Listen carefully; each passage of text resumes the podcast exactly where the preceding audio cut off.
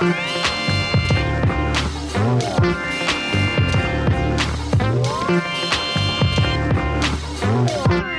pessoal, eu sou o Kleber Fak do Miojo Indie. Oi, pessoal, eu sou Isadora Almeida, da Popload Radio.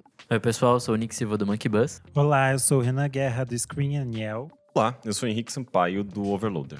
Ai, que chique os convidados hoje aqui. Hum. E a gente tá reunido hoje pra falar sobre ela, a rainha da música pop, Britney, não, Bjork. Aproveitando a Deus islandesa Bjork.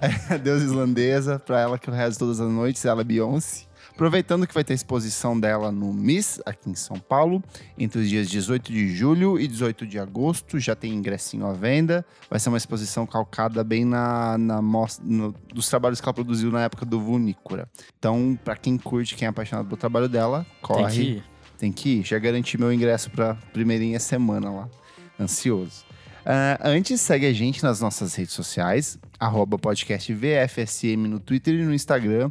Vamos falar sobre música no Facebook e o nosso site www.vamosfalarsobremusica.com.br, onde você vai encontrar todas as diquinhas de discos e recomendações, tudo que a gente foi discutir ao longo do programa. Certo? Começar falando da, da vida da menina Bjork. Vocês sabem pronunciar o sobrenome dela?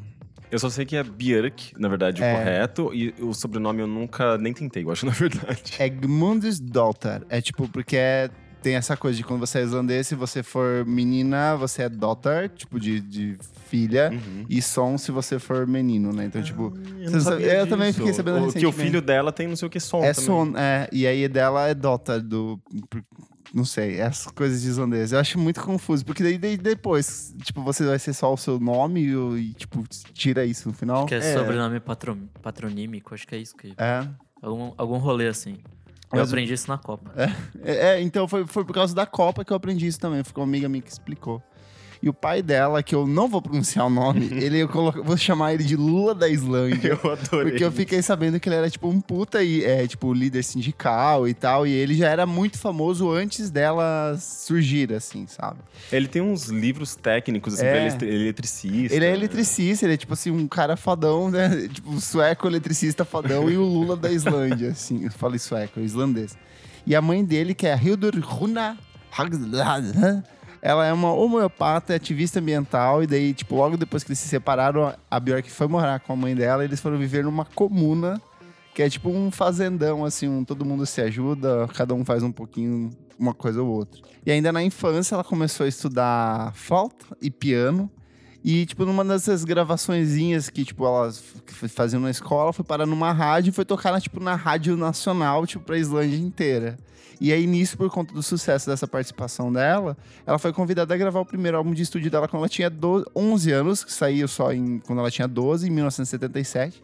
E eu já acho incrível porque é uma coisa mega estranha, tipo, não parece que é uma coisa que uma menina de 12 anos faria, sabe? E são músicas tradicionais. É, meio, islandesas, meio folclóricas, é. assim. E eu acho muito engraçado porque a estética dela já tava, tipo, muito bem definida desde essa época. Porque essa capa parece muito uma coisa que, sei lá, a Bjork faria hoje, sabe? Tipo, é, é ela num fundo vermelho com umas coisas meio árabes, assim. Já tinha um conceitinho pronto. Já né? nasceu com o Linda. conceito, perfeito.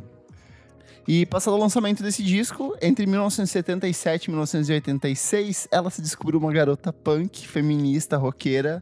E ela se envolveu numa série de projetos locais. Tipo assim, fico imaginando série de projetos de música punk da Islândia. assim. É, então, 500 É mil muito pessoas, nicho do né? nicho do nicho. É assim. muito. E engraçado que, tipo, o primeiro disco dela rendeu um disco de platina na Islândia. E eu fico imaginando o que, que é um disco Ah, de deve ter platina. vendido 10 mil cópias. é, deve ser isso, né? 10 mil, 20 mil Tem cópias. 600 Acho mil que- habitantes, né?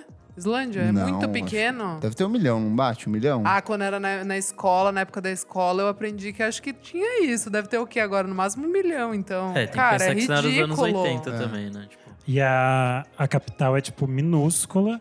Reykjavik. Reykjavik. Isso. E tanto parece que eles tinham, tipo, dois, três bares que eram onde todos os atores, os artistas, artistas. se reuniam. Eu lembro até de uma passagem do Escuta Só, do o Alex Ross. Ele escreveu, ele fez uma. Ele acompanhou a Bjork durante o processo de gravação do Medula, se eu não me engano, ou do Vespertine, não lembro agora. E ele foi pra Islândia E aí, assim, meio que o, o, o chamariz da matéria é, na Islândia todo mundo conhece a Bjork. E de fato, tipo, todo mundo meio que se conhece, porque é muito pequeno e. Sim, é tipo uma cidade, né? Sim, tipo, o Sigur Rós, ela meio que, tipo, o Sigur Rós é o maior fenômeno da música islandesa, assim, tipo, uma Sim. puta banda, era o Beatles da Islândia, sabe? Tipo, e todos eles se conhecem, eu acho engraçado essa relação. Ele vai numa exposição, e ele começa a conversar com as pessoas, e sim, todo mundo conhece a Bjork, que ela é tipo uma pessoa comum. Tem um livro do Fábio Massari que chama Rumo à Estação Islândia. Era disso que eu ia falar. É? Ah, então- po- pode falar, pode falar, bebê. Que ele fala que, tipo, você chega na Islândia, as pessoas não aguentam mais você perguntando da Bjork. Exato, é. É tipo assim, chega. E todo mundo conhece, muito bom. Ah, é uma coisa meio de cidade interior mesmo, É, né? exato. É o mesmo tipo de fenômeno. É que eu, tô- é que eu sou do interior, e daí eu tava pensando. Eu ah, você sempre não é do pensei interior, que. eu Lógico não que é. considero interior. Interior pra Mas mim é, é. 10 mil habitantes, é nascer em Itaipulândia. Mas, So- não, Sorocaba tem, a- é do mesmo tamanho da Islândia.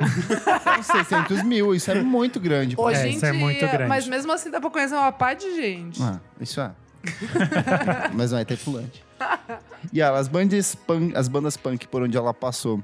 Tem o Spit and Snot, tem o Exus Jam 80, Tapit Carraras, que lançou dois discos. E eu acho que a mais conhecida é o Cucu, que é que ela lançou dois discos. E tem uma série de vídeos muito legais, se você for pesquisar, dela meio punkzinha. Pequenininha, Muito né? pequena, Uma gente. coisinha. Ela sempre parece ter 20 anos a, a menos A do que ela menos, tem de né? fato. Então ali ela tava, tipo, sei lá, com uns 20 anos, ela parecia ter 5. Não, ela não tinha 20. Tipo, meio se Ela ela devia tinha ter uns 12. é, 17. Ela tinha uns 15, 16 anos ali, Caralho. tipo. Tem muito- um, tem um documentário que se chama Rock e Reykjavik, não sei falar certo, mas ele é sobre essa cena punk. E aí capta, acho que duas das bandas dela e outras bandas malucas que tinham na época. E ele é bem um retrato do que é a Islândia, dessa formação deles e tudo. E é muito interessante, tipo, pra você. Porque tem uma- uns ao vivos deles. Era tipo mó punk doido, assim, as pessoas se batendo e a isso, Bjork é no bem meio. isso. A Bjork no meio, assim, meio que agitando, e ela grita dela, dança, dela faz uns movimentos, assim, tipo, muito performáticos. É muito E bizarro. já tendo uma puta presença de palco, Muito, né? Uma muito, voz, assim, é. tipo, ela já, já é bem expansiva, né? Bem, bem nova. Sim, e a partir disso ela vai entrar no principal projeto, acho que da carreira dela, além do ca- carreira solo, que é o The Sugar Cups, com quem ela lançou três álbuns de estúdio, sendo o mais conhecido deles que é o Life's Too Good, e é muito banda de pós-punk anos 80, assim, Silks and Muito. Banshees, é tipo... Ai, uma- The Cure, né? É, tem uma Muito. pegadinha, mas tem um, um leve estranhamento, assim, do que é bem típico dela, né? Pior que eu, eu até gosto de algumas coisas, mas eu conheci depois de muito tempo de, de começar a gostar de Bjork, né? Então, não foi aquela coisa, aquele, aquele gosto que eu desenvolvi, assim, fui super... Foi mais a- a- curiosidade, Foi mais né? por curiosidade. Eu gosto, acho legal. Tem coisas, inclusive, que eu não conhecia, assim, tipo, da banda que, sei lá, eu já, já, já ouvi, assim, em pista. Eu falei, caralho, uma música da Bjork que eu não conheço. Da, tipo, eu vou ver, é Pra do ver Sugar do Cube, Sugar sabe? É. E é legal, mas eu não conheço tanto.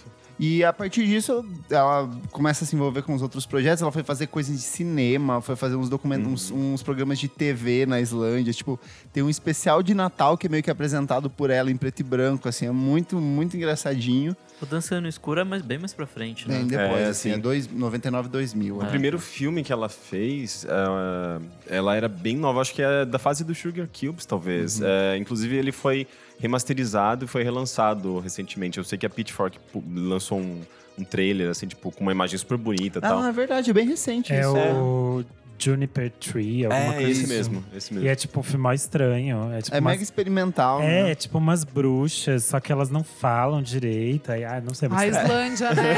Mas é, é Islândia, a né? história tradicional islandesa. A Bjork tem muito disso, ela se envolve pra caralho com, com Ah, essas, esse gelo, folclore. vulcão, pouca gente, né? É o que tem, lá, É o né? que tem, é bruxa, é isso aí. Mas aí, em 1993, veio o que é um disco maravilhoso, que é o primeiro álbum de estúdio dela, que já é um disco mega maduro pra ser um debut, que é o debut. E nele tem músicas como Human Behavior, Venus as a Boy, Play Dead. Tem, eu acho que muito da coisa da construção da identidade da Bjork já vem nesse disco, assim, tipo, de, traba de trabalhar com diretores de videoclipe famosos ou caras que na época estavam, tipo, meio que Começa- começando, é, junto começando. com ela, né? Que é o Aham. caso do Michel Gondry, que foi, acho que, um dos parceiraços dela ao longo da Spike carreira. Jones né? também. Eu gosto muito desse disco. É aquela, aquela monta, aquele meme que tem de que a Britney foi influenciada pela Bjork. Vocês já viram Sim, eu essa teoria? amo. Eu não. não Porque elas sei. fazem a mesma É. posição na capa Tipo, do disco. Ah, Da mãozinha. é. Tem várias, tem vários ele- elementos estéticos assim que meio que repete na carreira da Britney. Ah, eles pegaram é, e fizeram um fizeram best-of. isso. Ai, que lindo. E o, essa fase do debut é tipo a grande fase dela pop, assim, que ela aparecia em todas as premiações, ela era uma estrela mundial. As pessoas entendiam ela como tipo a grande referência do que viria a ser o futuro da música pop. Tanto que é por causa desse disco que a Madonna chama ela pra compor no Bedtime Story. Isso. E, Ai, que é o melhor disco da Madonna, eu amo. e a Bjork nem gosta muito. Quem? A Bjork nem gosta Não muito. gosto. Não, é que ela fala que a Madonna mexeu alguma coisa na música dela. dela Ah, fala é assim, verdade. Ela só fez a composição e depois. É. não- é. Aí a Madonna mudou alguma palavra. É uma "Ah, música só? É só uma música, a Madonna mudou, tipo, uma palavra. Aí Ela ela ficou- ai, não gostei Ela muito não, não. do, do É. resultado final. Ela mudou, então. E é um, é um álbum que ele tem uma presença muito forte do Neil, do Neil Hooper, né? Que, que de- depois ele, ele aparece como Massive Attack. Então é um álbum que ele tem já uma. Ele, eu acho que ele, ele tem um, um pequeno traço de, de trip hop, que é uma coisa que nem existia na época ainda. Não, existia já. Já existia? Já era bem trip hop desenvolvido? é final dos anos 80, já Ah, tem sim. coisa assim. Mas, É, mas eu acho que Mas as- eu acho que o mais é, era o forte é. princípio ali, era tipo Portishead e o Massive Attack, tipo, Massive Attack, o primeiro disco é 91, se eu não me engano. É, mas o Massive Attack muda bastante também depois, né? É, depois eles vão pra uma outra pegada. E tem uma, uma base de house muito forte, Sim. né? Mas Sim. ele também tem muita coisa de jazz, porque ela, um tem. ano antes, ela tinha lançado um disco de jazz com, tipo, meio ao vivo, assim, um disco bem louco, assim, de jazzão. Hã? Glenn Glaw, Glenn Glaw. Isso, é um nome bizarro, assim, com uma big. Meio que- Acho que é um trio e ela. É um trio coisa. e ela e eles cantam as. Aquele American Songbook, se não me engano, só que, tipo, do jeito Bjork e tal. Jeitinho islandês de ser. É, mas tem. Eu acho que o debut tem muito disso, de apontar pra vários lados. Tem o house, tem o trip hop, tem essa base dela de jazz.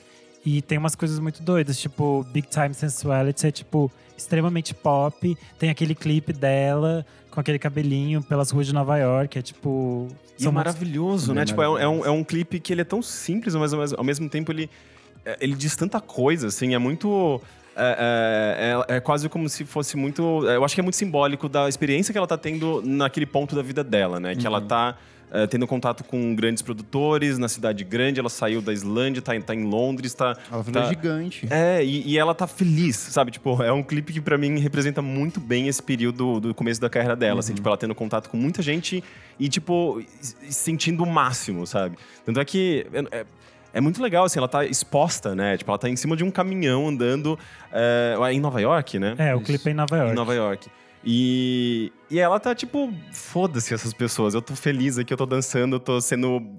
Tendo o meu jeito, é, é, ela não tem, sabe, é- é uma coisa de, de exposição mesmo. Ela não tem vergonha de estar ali. É, sabe? e isso acaba se refletindo também no álbum seguinte, que é o, o Post, que é um, também um trabalho que ela vai pra diferentes gêneros, ela vai pra essa coisa bem techno anos 90, meio FX Twin, assim.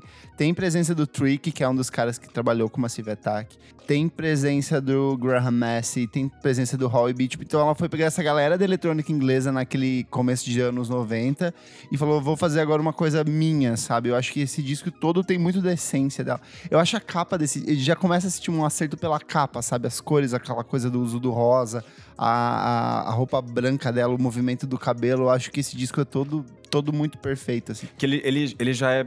Parece que ele já tem mais elementos, né? Tem. Parece que ele, ele é mais colorido, assim, literalmente pela capa. capa, ele é né? mais. até mais caótico, tem muita coisa acontecendo ali. Eu acho que esse, essa fase do, do post, ela marca o início da Bjork como uma, uma estrela fashion, digamos assim. Uhum. Porque ela começa a ter relação com os estilistas importantes.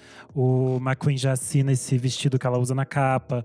As coisas começam a acontecer porque ela tá em Londres, ela é tipo uma figura importante na cena clubber, todas essas coisas. Então ela começa a ir para um, outros caminhos. Eu sinto que esse é um disco mais redondinho, assim, Uhum. que ela definiu, eu quero essas coisas aqui, eu vou chamar esses caras que eu sei que eles entendem, vão me ajudar, mas eu tenho noção do que eu quero fazer aqui, é isso que eu entendo, sabe, desse É o seu favorito?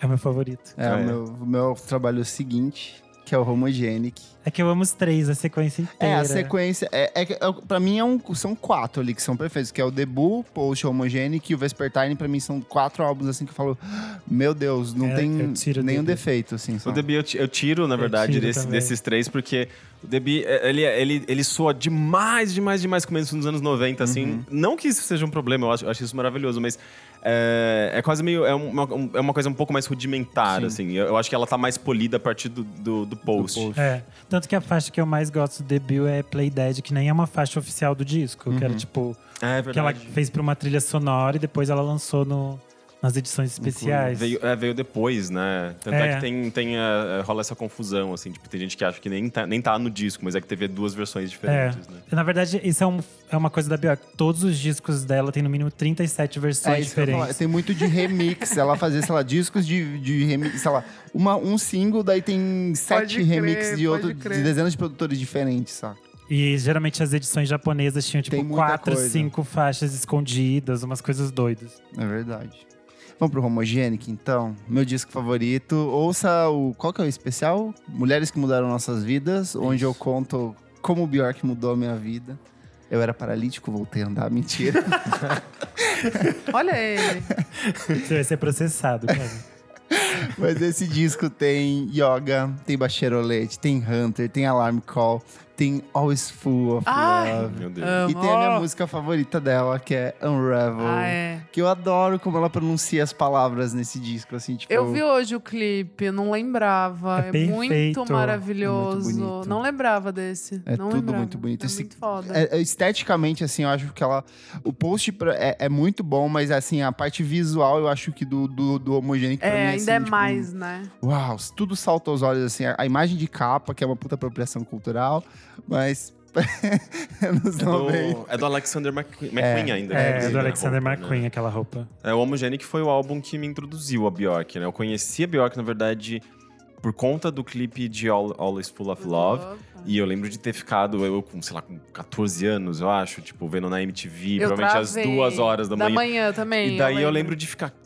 "Que- O que, que é isso, sabe? Eu preciso conhecer essa artista. Eu não, É não sabia. isso. Eu não sabia nem o que, que era, Me sabe? deu Se era uma, estranha, se era só assim. um- uma, uma artista, se era um, um- um grupo de música eletrônica, era uma coisa Exato, muito diferente. Exato, também. Explodiu minha mente, assim. Eu daí, também. quando eu comecei a ir atrás, eu fiquei completamente apaixonado. E daí eu comprei o álbum, depois eu fui pro post, depois eu fui pro debut. Então começou pra mim, o, o- foi O no Homogenic. é, pra É, acho que o também. que eu lembro também foi. E foi com esse clipe. Que É é maravilhoso. E daí que eu comecei meio a pira de procurar quem eram os diretores de clipe, que era o Sim, Chris exato. E porque eu falei, nossa, calma, clipe Nossa, é um, negócio, é um buraco Só mais. pra falar da carreira dele, porque esse cara é Exato. maravilhoso. É e eu tenho um livro que é tipo Reinvented Music Videos, alguma coisa assim. Tipo, tem um capítulo dele, assim, Uhum. sabe? Ele é muito gênio. Ele Ele é tem um trabalho foda. com corpos, né? Anatomia. Meu Deus. Não, aqueles robôs beijando Então, na eu tava boca, revendo hoje o- ela, o, que clipe é ela, do... né? É, então, é, é- é um filme de, de inacreditável. 97, mas É ele tem um cuidado, assim, na construção dos elementos. Tipo, não parece que é datado. Não. É sabe? fantástico. É bem até feito hoje. Até Até hoje hoje, continua. O é. reflexo, sabe? Tipo, a- a- a- todos os elementos Tem da aquela, aquela água que cai neles. cena. que é um Isso, que É dela uma fica meio que indo e loucura. voltando. Tipo, dá um efeito, uma assim, muito loucura. bom. Se eu não me engano, foi escolhido, eu acho que pela MTV, talvez o clipe mais bonito do século, alguma coisa assim. É, ele tá numa lista agora, eu não lembro Tinha uma que coisa que era. assim. É, pode crer. Eu vou, Perfeito. vou fuçar. E esse disco também marca o início da parceria dela com o Mark Bell, que seria tipo, um dos principais parceiros de produção dela ao longo da década. E tem a presença também do Marcos Ravos, que é o cara que trabalharia com o Arcade Fire anos depois, assim, seria um puta parceiraço do Arcade Oh, uau. Fire em estúdio. E do Homogenic, a gente, foi na, na época do Homogenic que rolou... Foi antes das gravações, durante as gravações do Homogenic que rolou o atentado, né, do... Sim, tanto que eu acho muito estranho que o clipe de Hunter me lembra os vídeos do, do cara. do cara. Eu acho muito estranho. É, por É o isso? Ricardo Lopes. É baseado. É baseado. Eu não sei Ele- se é baseado ou Eu se... acho que não. Eu acho que é- pode ser alguma forma dela lidar com isso. Sim. Ai, que loucura. Porque pra ela foi uma barra muito pesada. Vamos explicar para É, as pessoas é, o que é. é. Pra quem não sabe, o Ricardo Lopes ele era mega fã da Bjork, assim, ele era um stalker louco, ele em todas as apresentações, ele tentou agredir ela, tipo, abraçar, tipo, violentamente e tal. Então ele já tinha um histórico de tentar se aproximar dela. Ele gravava uma série de vídeos onde ele expressava, tipo, o amor doentio, obviamente, que ele sentia por ela. Ele tinha depressão, ele tinha problema de obesidade, ele, tipo, tipo umas meio que deformidade corpo, tipo assim, o, ele tinha, eu não lembro o nome da doença que era que você fica com os peitos muito grandes, Nossa, sabe? Então nossa. ele era um cara todo Todo, proble todo problemático né? e ele encontrou na Bjork meio que assim um uma coisa boa pra vida dele. Tipo assim, meu Deus, essa aqui é minha deusa, minha diva, eu vou adorar ela. E ele mandou uma carta pra ela, uma carta bomba com ácido. E, mas acho que foi é, antes a, a polícia conseguiu Interceptar. interceptar. E nesse processo ele mandou um vídeo, ele, ele, se, ele se filmou cometendo suicídio e, tipo, que ele queria que ela morresse pra eles ficar- ficarem juntos. assim. Então é um.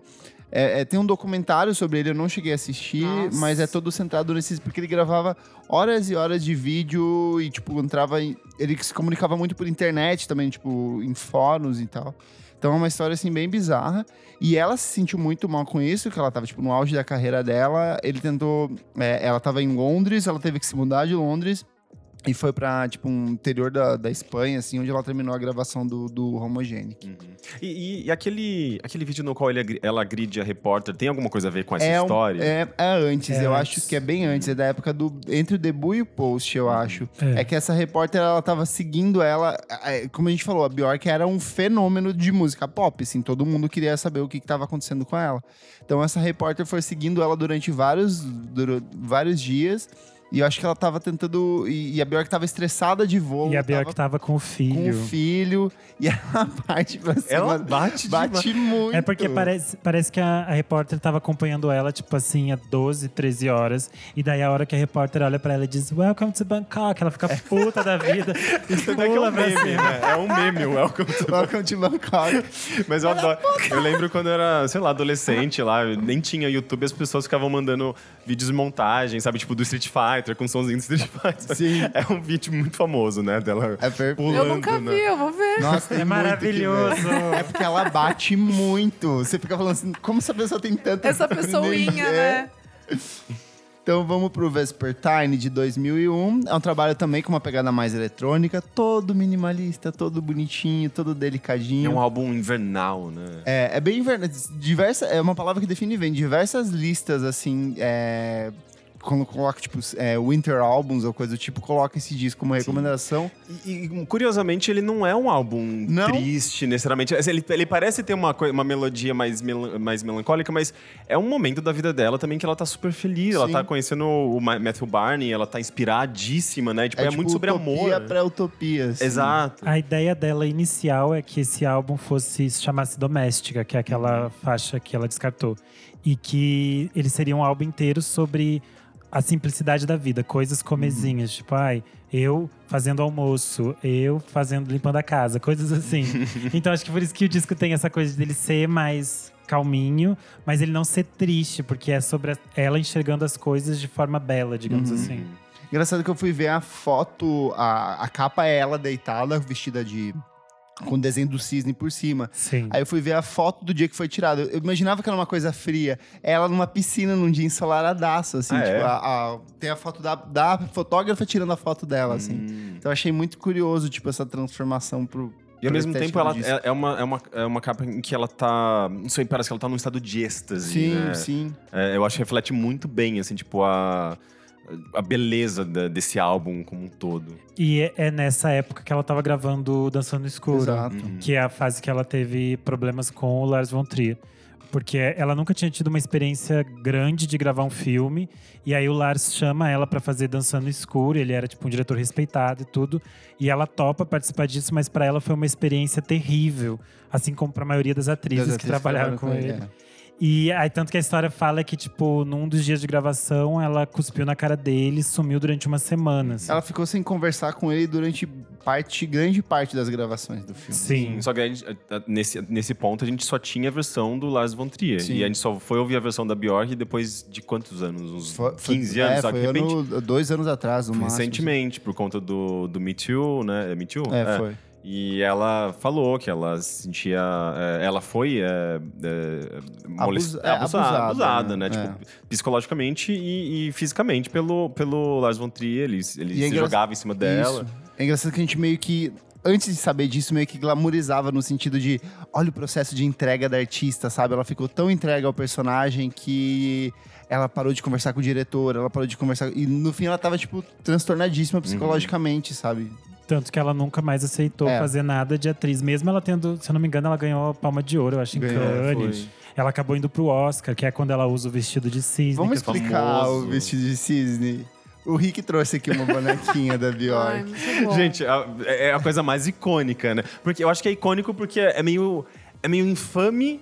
É, tem muita gente que acha ridículo, Sim. muita gente acha, tipo, brilhante. E, e é uma coisa meio, ao mesmo tempo que é bonita, meio debochada. É, é, tipo, é- é E incompreensível. foi tudo pra divulgar o disco. Foi um puta marketing pro disco. E Olha, cai o ovo, não cai? Ela É, bota ela o bota ovo. o Ela bota o ovo, mano. É perfeito isso daí. É maravilhoso. É um negócio. É tipo. Lady Gaga, Você quer Aprenda. É o começo de tudo, né? aprenda. Mas aí que tá. É, por mais que algumas pessoas achem ridículo e seja meio infame, continua sendo um negócio, tipo, gigantesco, sabe? Tipo, ó, as pessoas vão conhecer a Bjork, independente disso ser, ser visto de uma maneira positiva ou negativa, sabe?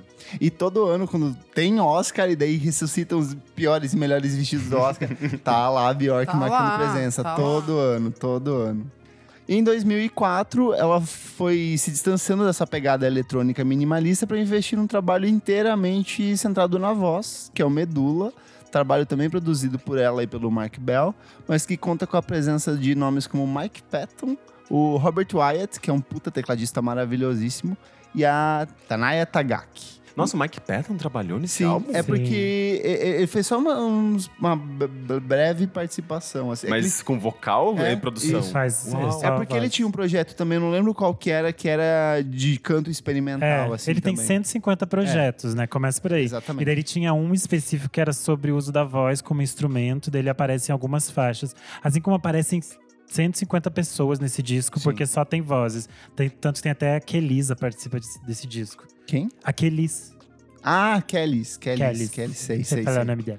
É, é- e é um álbum muito. Eu acho que a- aí a gente percebe que. A pior que ela, tipo, não tá pra brincadeira. É tipo, eu vou fazer um negócio que não tem instrumento, sabe? Um álbum inteiro que não tem instrumento.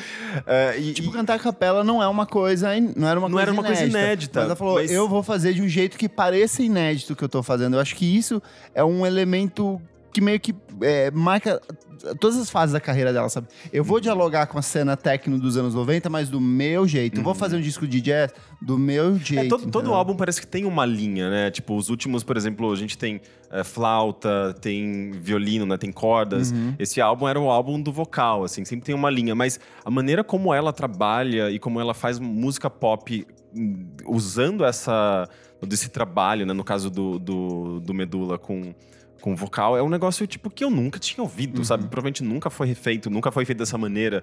É um negócio muito único, né? E é... é, ao mesmo tempo, tipo, tem o universo inteiro da Bjork ali. Você reconhece as melodias, a estrutura, é, essa experimentação que é uma, acho que é muito típico dela também. É, é- é impressionante, assim, como ela consegue adaptar toda um- um- uma técnica para esse universo dela. Eu falei que ah, o, trabalho que me apresentou, de fato, Bjork foi o Homogenic, mas eu acho que a primeira vez que eu vi a Bjork foi por conta desse disco, porque ela cantou no encerramento das Olimpíadas de Atenas. Ela cantou Oceânia, né? Isso. E eu lembro que, tipo, tinha toda uma coreografia das Era- coisas a meio... roupa a roupa dela dela, era- era, o, a água, assim, tipo, virava as pessoas e virava tudo. Nossa, É uma puta performance verdade. incrível, assim. Eu lembrei, tava montando a pauta, eu lembrei assim, putz, foi dali que eu já tinha conhecido ela. Mas não. Foi só um passo. Eu acho que eu tinha 12, 13 anos na época, então não, não, não cheguei a me ligar totalmente, sabe? É, nessa época ela já se desliga bem do pop, né? Tipo, desse Era pop. bem mais experimental. É isso que eu ia assim. perguntar pra vocês. Vocês falaram bastante que ela, né, ela era o pop Foi um ícone e tal, pop e ícone. tal. Quando que ela, tipo, decidiu meio losermanizar a, a, a carreira, sabe Então- assim? Tipo, a Ana Júlia, não, pera. É que sabe o que é? É- é- o que- O que a gente chama, conhece de pop hoje é muito específico. O pop, se você for ver dos anos 90, era uma outra pegada. Por exemplo, Nirvana era uma coisa extremamente popular, sabe? Tocava em tudo quanto é lugar. Sim. Ela também. Então, eu acho que a noção de música pop, Pop, um pouco diferente entendi. daquela época. Até, até em termos de estrutura também, Sim, né? sim. Tipo, ó, se você pegar a estrutura básica de música pop, assim, tipo, com um verso, uma pré... pré Ponte, refrão. É, ponte, refrão.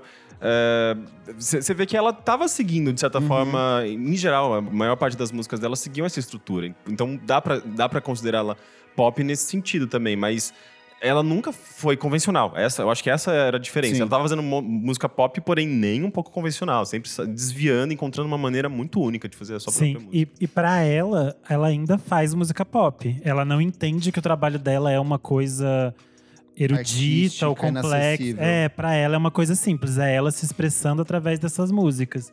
Então, para ela não existe esse momento em que as coisas mudam, digamos Uhum. assim. Tá. O que acontece é, por exemplo, acho que a partir do Vespertine acontece de as pessoas não darem tanta atenção para isso. A MTV acharem censurar difícil, é, né? a MTV censura alguns clipes dela. Ela fica meio nesse sentido de que essas coisas diminuem o espaço dela.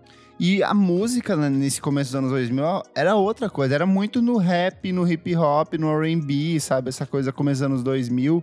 É, meio que não tinha mais espaço pra isso, Sim. sabe?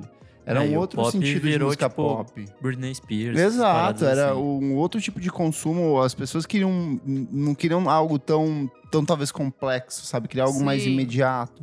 Porque assim, a- apesar de ela ser bem pop, bem acessível, eu acho que o que difere é que ela tem muita camada nas músicas. Ela tem muita referência escondida ali que não pega numa audição rápida, sabe? Uhum. Tem, de fato, eu vou parar pra ouvir esse disco e aí eu vou começar a perceber todas as coisas que tem por trás Sim. dele. Tanto é que eu sinto que nessa época já do, do Medula, é, você já tem uma, uma certa divisão, assim, aquela galera que gostava de Bjork, mas ainda ficava presa, tipo, a Hyperballad, a- as músicas mais acessíveis e mais dançantes e mais pop mesmo. E já começava a negar um pouco dessa fase nova, mais conceitual, mais introspectiva, mais reflexiva, né? Uhum. Ai, vamos pro pior disco da Bjork.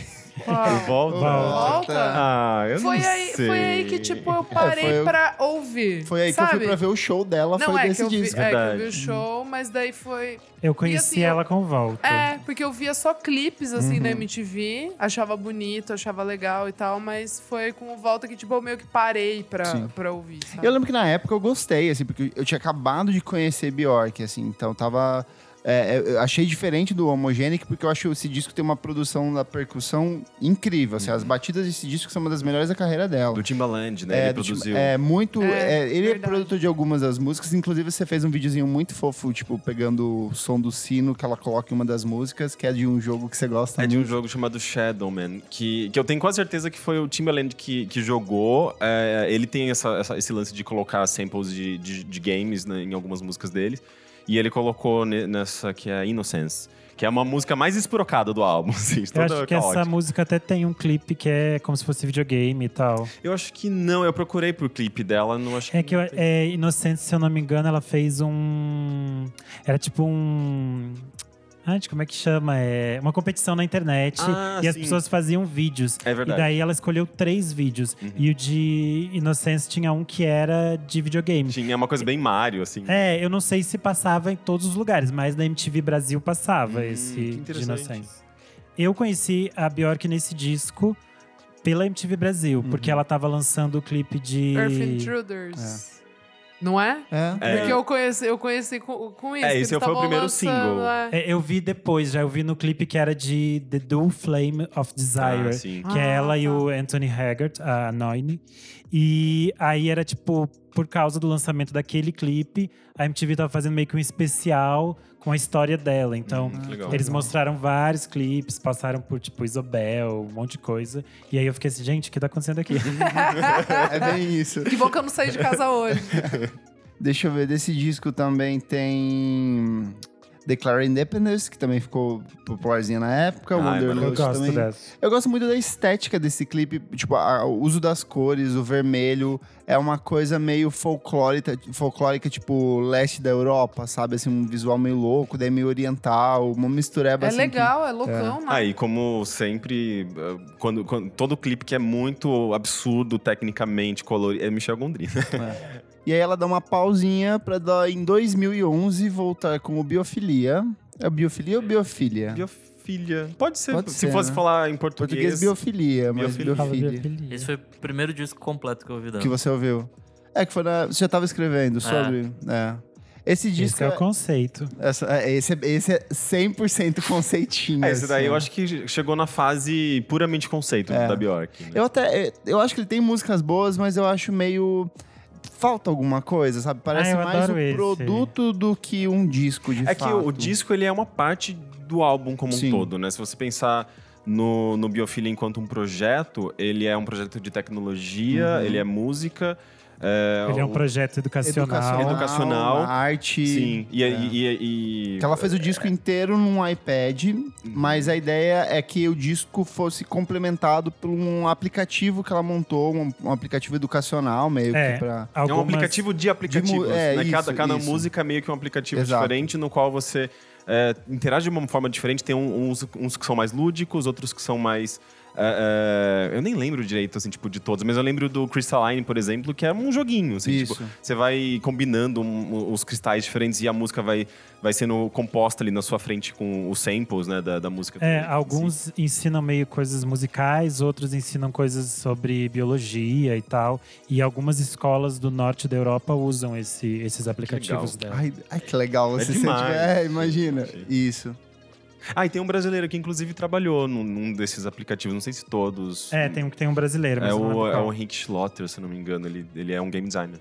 Ó, mas esse disco tem uma música que eu gosto muito, que é o Mutual Core. Que é aquele clipe que ela tá enterrada, assim, e ela Eu vai acho vindo- todos os clipes dessa fase maravilhosos. São maravilhosos, Sim, são sim. maravilhosos. Ah, o visual dela, pra mim, é um dos meus dos favoritos, assim, que ela tá com aquele cabelão, é, assim, é muito tipo, legal. parece um bombril laranja, sim, sabe? sim, enferrujado. Enferrujado. É maravilhoso. É porque eu acho que tinha. Hã? É um- Tudo. É porque ela tinha meio que essa coisa da terra, do. Da, da rocha, de. Ela parecia um organismo, uma coisa meio viva, meio matéria Isso, orgânica e- e ah, mineral, isso, sabe? isso, Que eu acho que dialoga com a essência do trabalho. Sim. assim. E é um álbum também muito de contrastes, né? Ele tem umas músicas muito delicadas e belas e tal, e de repente entra um drum and bass, Então, assim, blá, blá, blá, O quebrando Crystalline tudo. é todo isso, assim, porque ela Uhum. bem calminha e de repente vira pra um techno anos 90 e Sim. daí volta pra uma coisinha calma. Então, e é uma coisa que eu até fico meio. Putz, continua, você tava numa vibe tão boa, daí tipo já diminui. Ela quebra. É, ela quebra, tipo, ela quebra muito as suas expectativas desse Bem álbum. isso. Então, nesse, nesse álbum, é, é mais uma das provas da, da relação dela com a, a moda. Ela, ela acaba trabalhando com uma estilista que se chama Iris Van Herpen, que na época estava trabalhando com o conceito de imprimir vestidos 3D. Hum. Tanto que na época ela usa uns vestidos que parecem de plástico, assim, meio Sim. molengos. É uma coisa muito estranha. Mas que parece Tem como tipo, se ela. uns, uns, uns negocinhos de plástico saindo do rosto, assim. Esse é sabe? no próximo. É do próximo já? Esse é o que ela usa em Vunícora, que é os, Ah, é verdade. que é os as headpieces que ela chama do Michael Takeda. Mas se você entrar cada álbum dela, você vai encontrar no mínimo tipo quatro ou cinco estilistas que são muito fundamentais. Tanto que você não dissocia a carreira dela do Alexander McQueen ou da Comme des Garçons, dessas coisas todas que são muito importantes para pensar a moda do futuro, que é algo que ela tá atenta. Por exemplo, quando a Lady Gaga surgiu usando Alexander McQueen, era tipo assim, Alexander McQueen já tava praticamente morto e Sim. tipo, todas as coisas ele tinha feito pra, Pro Bjork. pra Bjork usar. ou- Tanto é que a Bjork cantou no funeral do, do Sim, ela fez uma música especialmente pro funeral dele. Pra ela foi uma, uma perda muito forte, assim, porque eles eram realmente amigos e ela entendia o que ele fazia como uma forma de arte tão importante quanto a música que ela faz. E é, e é isso que é, que é interessante. Ai, Tipo, que mulher maravilhosa! você Deus. vai vendo como ela busca essas coisas, sabe? De, tipo, entender esses artistas pra trazer pro que ela tá fazendo no momento. E dialogar com eles, meio que compondo esse, é, esse universo mesmo, né? De, de artistas, de visões. E é impressionante. Olhei pra ela e falei, artista.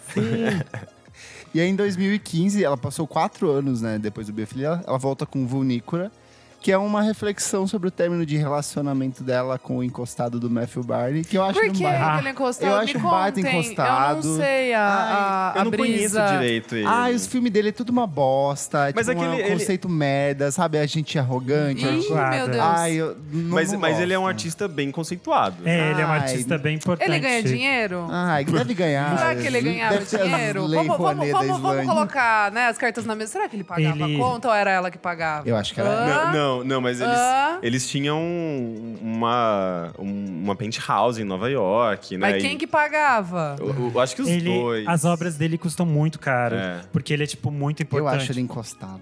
É que Será, ele, ele é muito importante no universo da, da arte moderna, as instalações dele. Não, os- tudo bem, eu entendi o, o significado, tudo que representa, mas paga a conta? Paga, amiga, paga. Porque assim, arte moderna sabe? é caro. É, porque assim, tipo, temos agora a Alessandra Ambrosio, largou largou do maridinho dela lá. Por quê? Porque ela tava pagando as contas, entendeu? Sabe? Daí eu acho que tem uma hora que tá perfeito, dura muito tempo, mas daí a mulher fala assim: puta, vou continuar pagando o plano de saúde?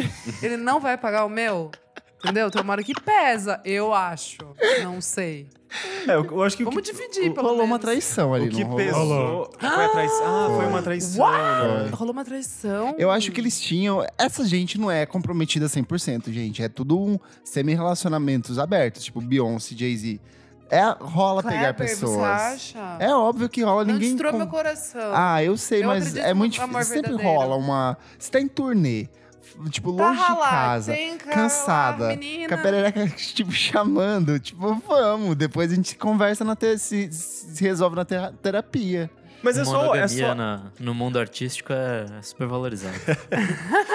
A gente é só ouvir o álbum que tá tudo lá, né? É, tipo, tá o álbum lá. você pega lá o, o, folhe- o folheto, né? Tipo, o. o Encarte. É o encarte. É, tipo, cada música, a música. As músicas elas foram colocadas, distribuídas no, á- no álbum de forma cronológica. A primeira música, ela, ela representa, tipo, acho que nove meses antes do término.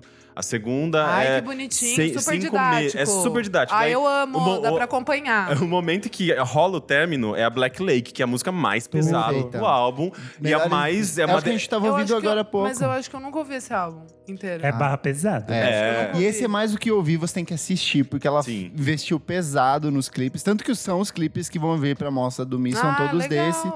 Tem é, clipe 360, tem clipe filmado da- dentro da boca dela. Ai, é maravilhoso esse. é muito. É do, é do Jessicanda, né? É. É nesse, né? Que foi quando ela teve o, o problema da- das cordas Ah, vocais. é, a gente não falou isso. Ela ia se apresentar. Na verdade, foi antes. Que ela ia se apresentar no Brasil em 2012 com a turnê do Sonar, Biofilia, no- do, do Sonar. E ela cancelou porque ela tava com problemas de, nas cordas vocais. Ah, é verdade, veio o Kraftwerk. Veio É, Kraftwerk Eu, le- eu- lugar. eu- eu lembro que eu fiquei meio. Putz, eu queria ver a Bjork, mas, Mas tá veio o bom. Kraftwerk. É, tipo assim, Tô meio feliz que- anyway. Ah, tipo, Ah, eu já posso tinha falar? visto, mas tudo Deixa bem. Eu, eu preciso falar, eu já tinha visto também no do, do, Los Radiohead. Hermanos. Eu gosto muito de Kraftwerk, mas eu acho meio preguicinha ver ao O vivo show é mó pé. chato. É muito chato, gente. Bem Vamos estar chato. na hora de falar. É assim, que eu nunca tinha visto, né? Você É tem que ver uma vez na vida. É, eu né? acho. É uma que- vez na vida vale. Eu já tinha ficado de bode no show do, do, do Radiohead, porque assim, veio Los Hermanos, legal, show, beleza. Aí entra eles e fica tudo parado, assim, eu acho meio. We are the robots. É, O que eles vão fazer? É um show entendo de o conceito eles Eu vão entendo o fazer? conceito, eu É acho conceito. maravilhoso, mas é algo que eu viria balé. sentado num Sesc da vida, Sim, sabe? Num teatro, não pra ver numa. De pé, lá é na farofa. tinha isso, tinha uma galera que tava, tipo assim, muito rave, assim, tipo, muito Muito. frita. Fala, amigo, o show do Justice vai vir daqui a pouco, não é agora que é pra dançar Exato, assim, foi, sabe? foi bem isso, assim.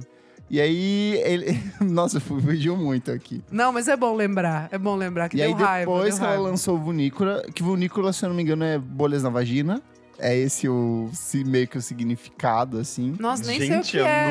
nunca. Eu acho E olha que eu que não eu tenho. Ela tem todas as roupas, E tem uma coisa meio um- uma vagina. Um assim. bucetão, assim, estampado, assim, na, tipo, na frente. Kleber, meu pai vai ouvir esse programa a respeito. Um, um grande órgão mas é que- feminino, reprodutor feminino. Mas- Desculpe, pai da Isa. Mas é, é uma vagina ou, ou, esse, ou essa, esse orifício que tem no peito É dela uma representa... vagina e um coração também. Eu acho que tem significado. Então, Nossa vários é. significados. nossa. É uma, ele tem os- o formato meio fálico, mas ele é tipo um negócio buraco, como se fosse tipo, ah, ela foi maltratada e tá tipo ferida. Tipo, aberto. São várias coisas, mas é uma Que buceta, gente. pesado, gente. É, O Ela- conceito ela é é, muito- todo pesado.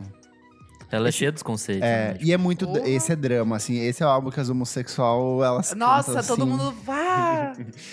Mas, é, mas é também é um drama diferente do que a gente tá acostumado no pop, né? É um drama, assim, tipo... Não é Adele, é- sabe? Não, é, É, é, é ah. um negócio que tá. É, uma- é um erudito. Aliás, um erudito experimental, assim. Um negócio Sim, que. tem umas cordas, umas coisas pesadas que ela coloca. Me lembra muito a, a, a Kate Bush desses últimos discos, assim, que ela Sim. tem muito de um jeito. É, é um jeito de cantar quase narrado, assim, sabe? Não tem Ai, uma estrutura gosto. muito. é, igual que a gente falou de música pop, de refrão, ponte e verso, sabe? Esse aqui ela vai, tipo, narrando tudo aquilo que ela tá Qual- sentindo, Qual que é sabe? a de pop mais famosa? Eu não tô lembrando. Eu acho que eu nem ouvi. Eu não Eu ouvi. acho que é Black não- Lake, mas tem Stoner Milker, Stone Milker também. Tem aquele que é clipe famosa, É, qual Lion 360. Song. É, Lion Song e Stone Milk eu acho que são as mais, Mais popzinhas pop, né? e mais famosinhas Eu desse vi, acho álbum. que clipe. Mas Acho que eu não- Family eu acho lindíssima. Tem Eton Dance, que é com a Enony também. Tipo, Ah, é participando. perfeito. Perfeito. Esse disco todo é Legal. perfeito, eu vou assim. ouvir depois. E aí, depois desse disco de Mega Fossa, ela veio com mais algum, duas edições do Vunícora, uma só com arranjos de cordas. E ela lançou uma versão ao vivo também desse disco. Tem até Nossa, um documentário. sossega, né, mulher? E ela voltou em 2017 com o último álbum de estúdio dela, o mais recente, que é o Utopia. Que é um disco que dividiu muitas opiniões das, dos- dos- do público. Eu gosto bastante, porque eu acho o conceito dele muito legal. É isso que ele usa, ela usa bastante flauta. né? Flauta. Uhum, É o flauta. retorno dela. E sampleia pássaros E pássaros, venezuelanos. É, porque o conceito dela. É sério, é real. Sampleia pássaros venezuelanos. O conceito é ela se apaixonando de novo. Então, toda. Por exemplo, a imagem de capa do disco, que é. Tipo, essa aqui, ó, que é produzida pelo Jess Kanda. Ela tem uns elementos, tipo, que ressaltam as cores, tipo de animal quando vai acasalar. Então, É. toda a estética do disco em Parece um cima disso. essa... Ela usa. Ela É chamou é um uma pássaro. drag queen. É, a ela- Hungry. a Hungry, que, tipo, toda essa estética aqui é dela, essa coisa do, do nariz. que legal. É tipo, tudo foi montado por ela. E aí ela tem, tipo, essa coisa, tem tipo um pintinho morto ali, tem tudo. a- as, os- as fotos é ela usando, tipo, uma piroca. Como que é o nome? Um cintaralho. Isso. E tem, tipo, uns Nossa. elementos meio de vagina espalhado pelo corpo. Então, é tudo com cores chamativas. É como se fosse um animal, de fato, Aham. pronto pra se acasalar. Tanto que tem música dela sobre, tipo, relacionamento pelo Tinder. Tipo, de conhecer alguém por Tinder, sabe? Então é, tipo, é muito bonito. Nossa, Só que ele não- Bjork moderna. É uma. E, tipo, ela já Né? tá com 5. Ela já tá com 50 pra 50 e- 60, é. né? Não, uns 53, 54 É. anos. E, tipo, mas mostra ela, tipo, ainda atual, sabe? Se reinventando sempre. Então eu gosto, gosto bastante desse disco. Ele é muito colorido, né? Ele, Sim. ele não é assim necessariamente expansivo como ele era no passado. Ele, ela, não, ela não tem mais aquelas músicas em que ela, ela grita e tudo mais, mas tem, é, ele, ele não é pra baixo que nem o Vulnícora, né? Ele tá sempre subindo, ele, é, ele é colorido, ele é lindo, assim, ele é belo, ele tem um pouco até da beleza do próprio Vespertine, né? Sim. É Ves- Vespertine ou Vespertine? Vespertine. Vespertine. Em inglês, Vespertine, Brasil, Vespertine. Vespertino. Brasil. Vespertine. Ah, mas é. Até porque faz muito sentido essa conexão, porque o Vespertine era quando ela tava se apaixonando pelo Matthew Barney. E aqui ela tá de novo, digamos, nesse estado. Então ela tá nesse ciclo, né, digamos, Sim. de.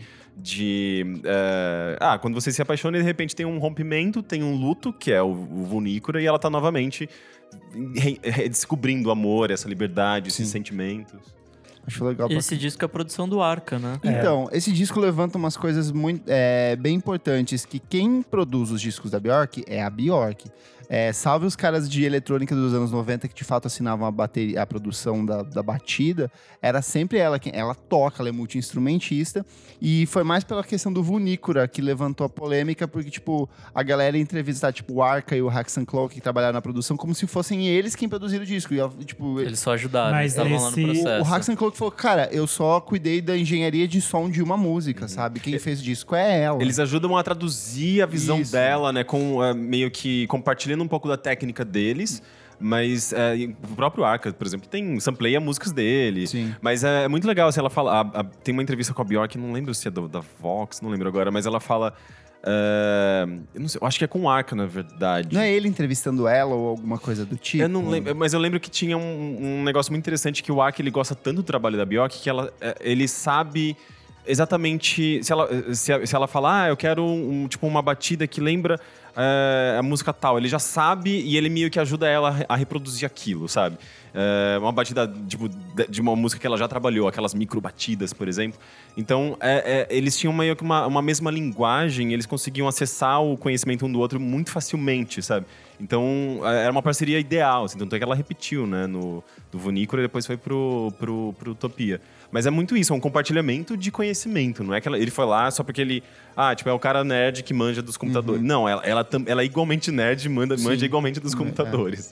Eu acho que a questão surgiu na época do Utopia porque eles assinam juntos o disco. Então, se você entrar no Spotify dela, do lado de todas as faixas tem o nome dele.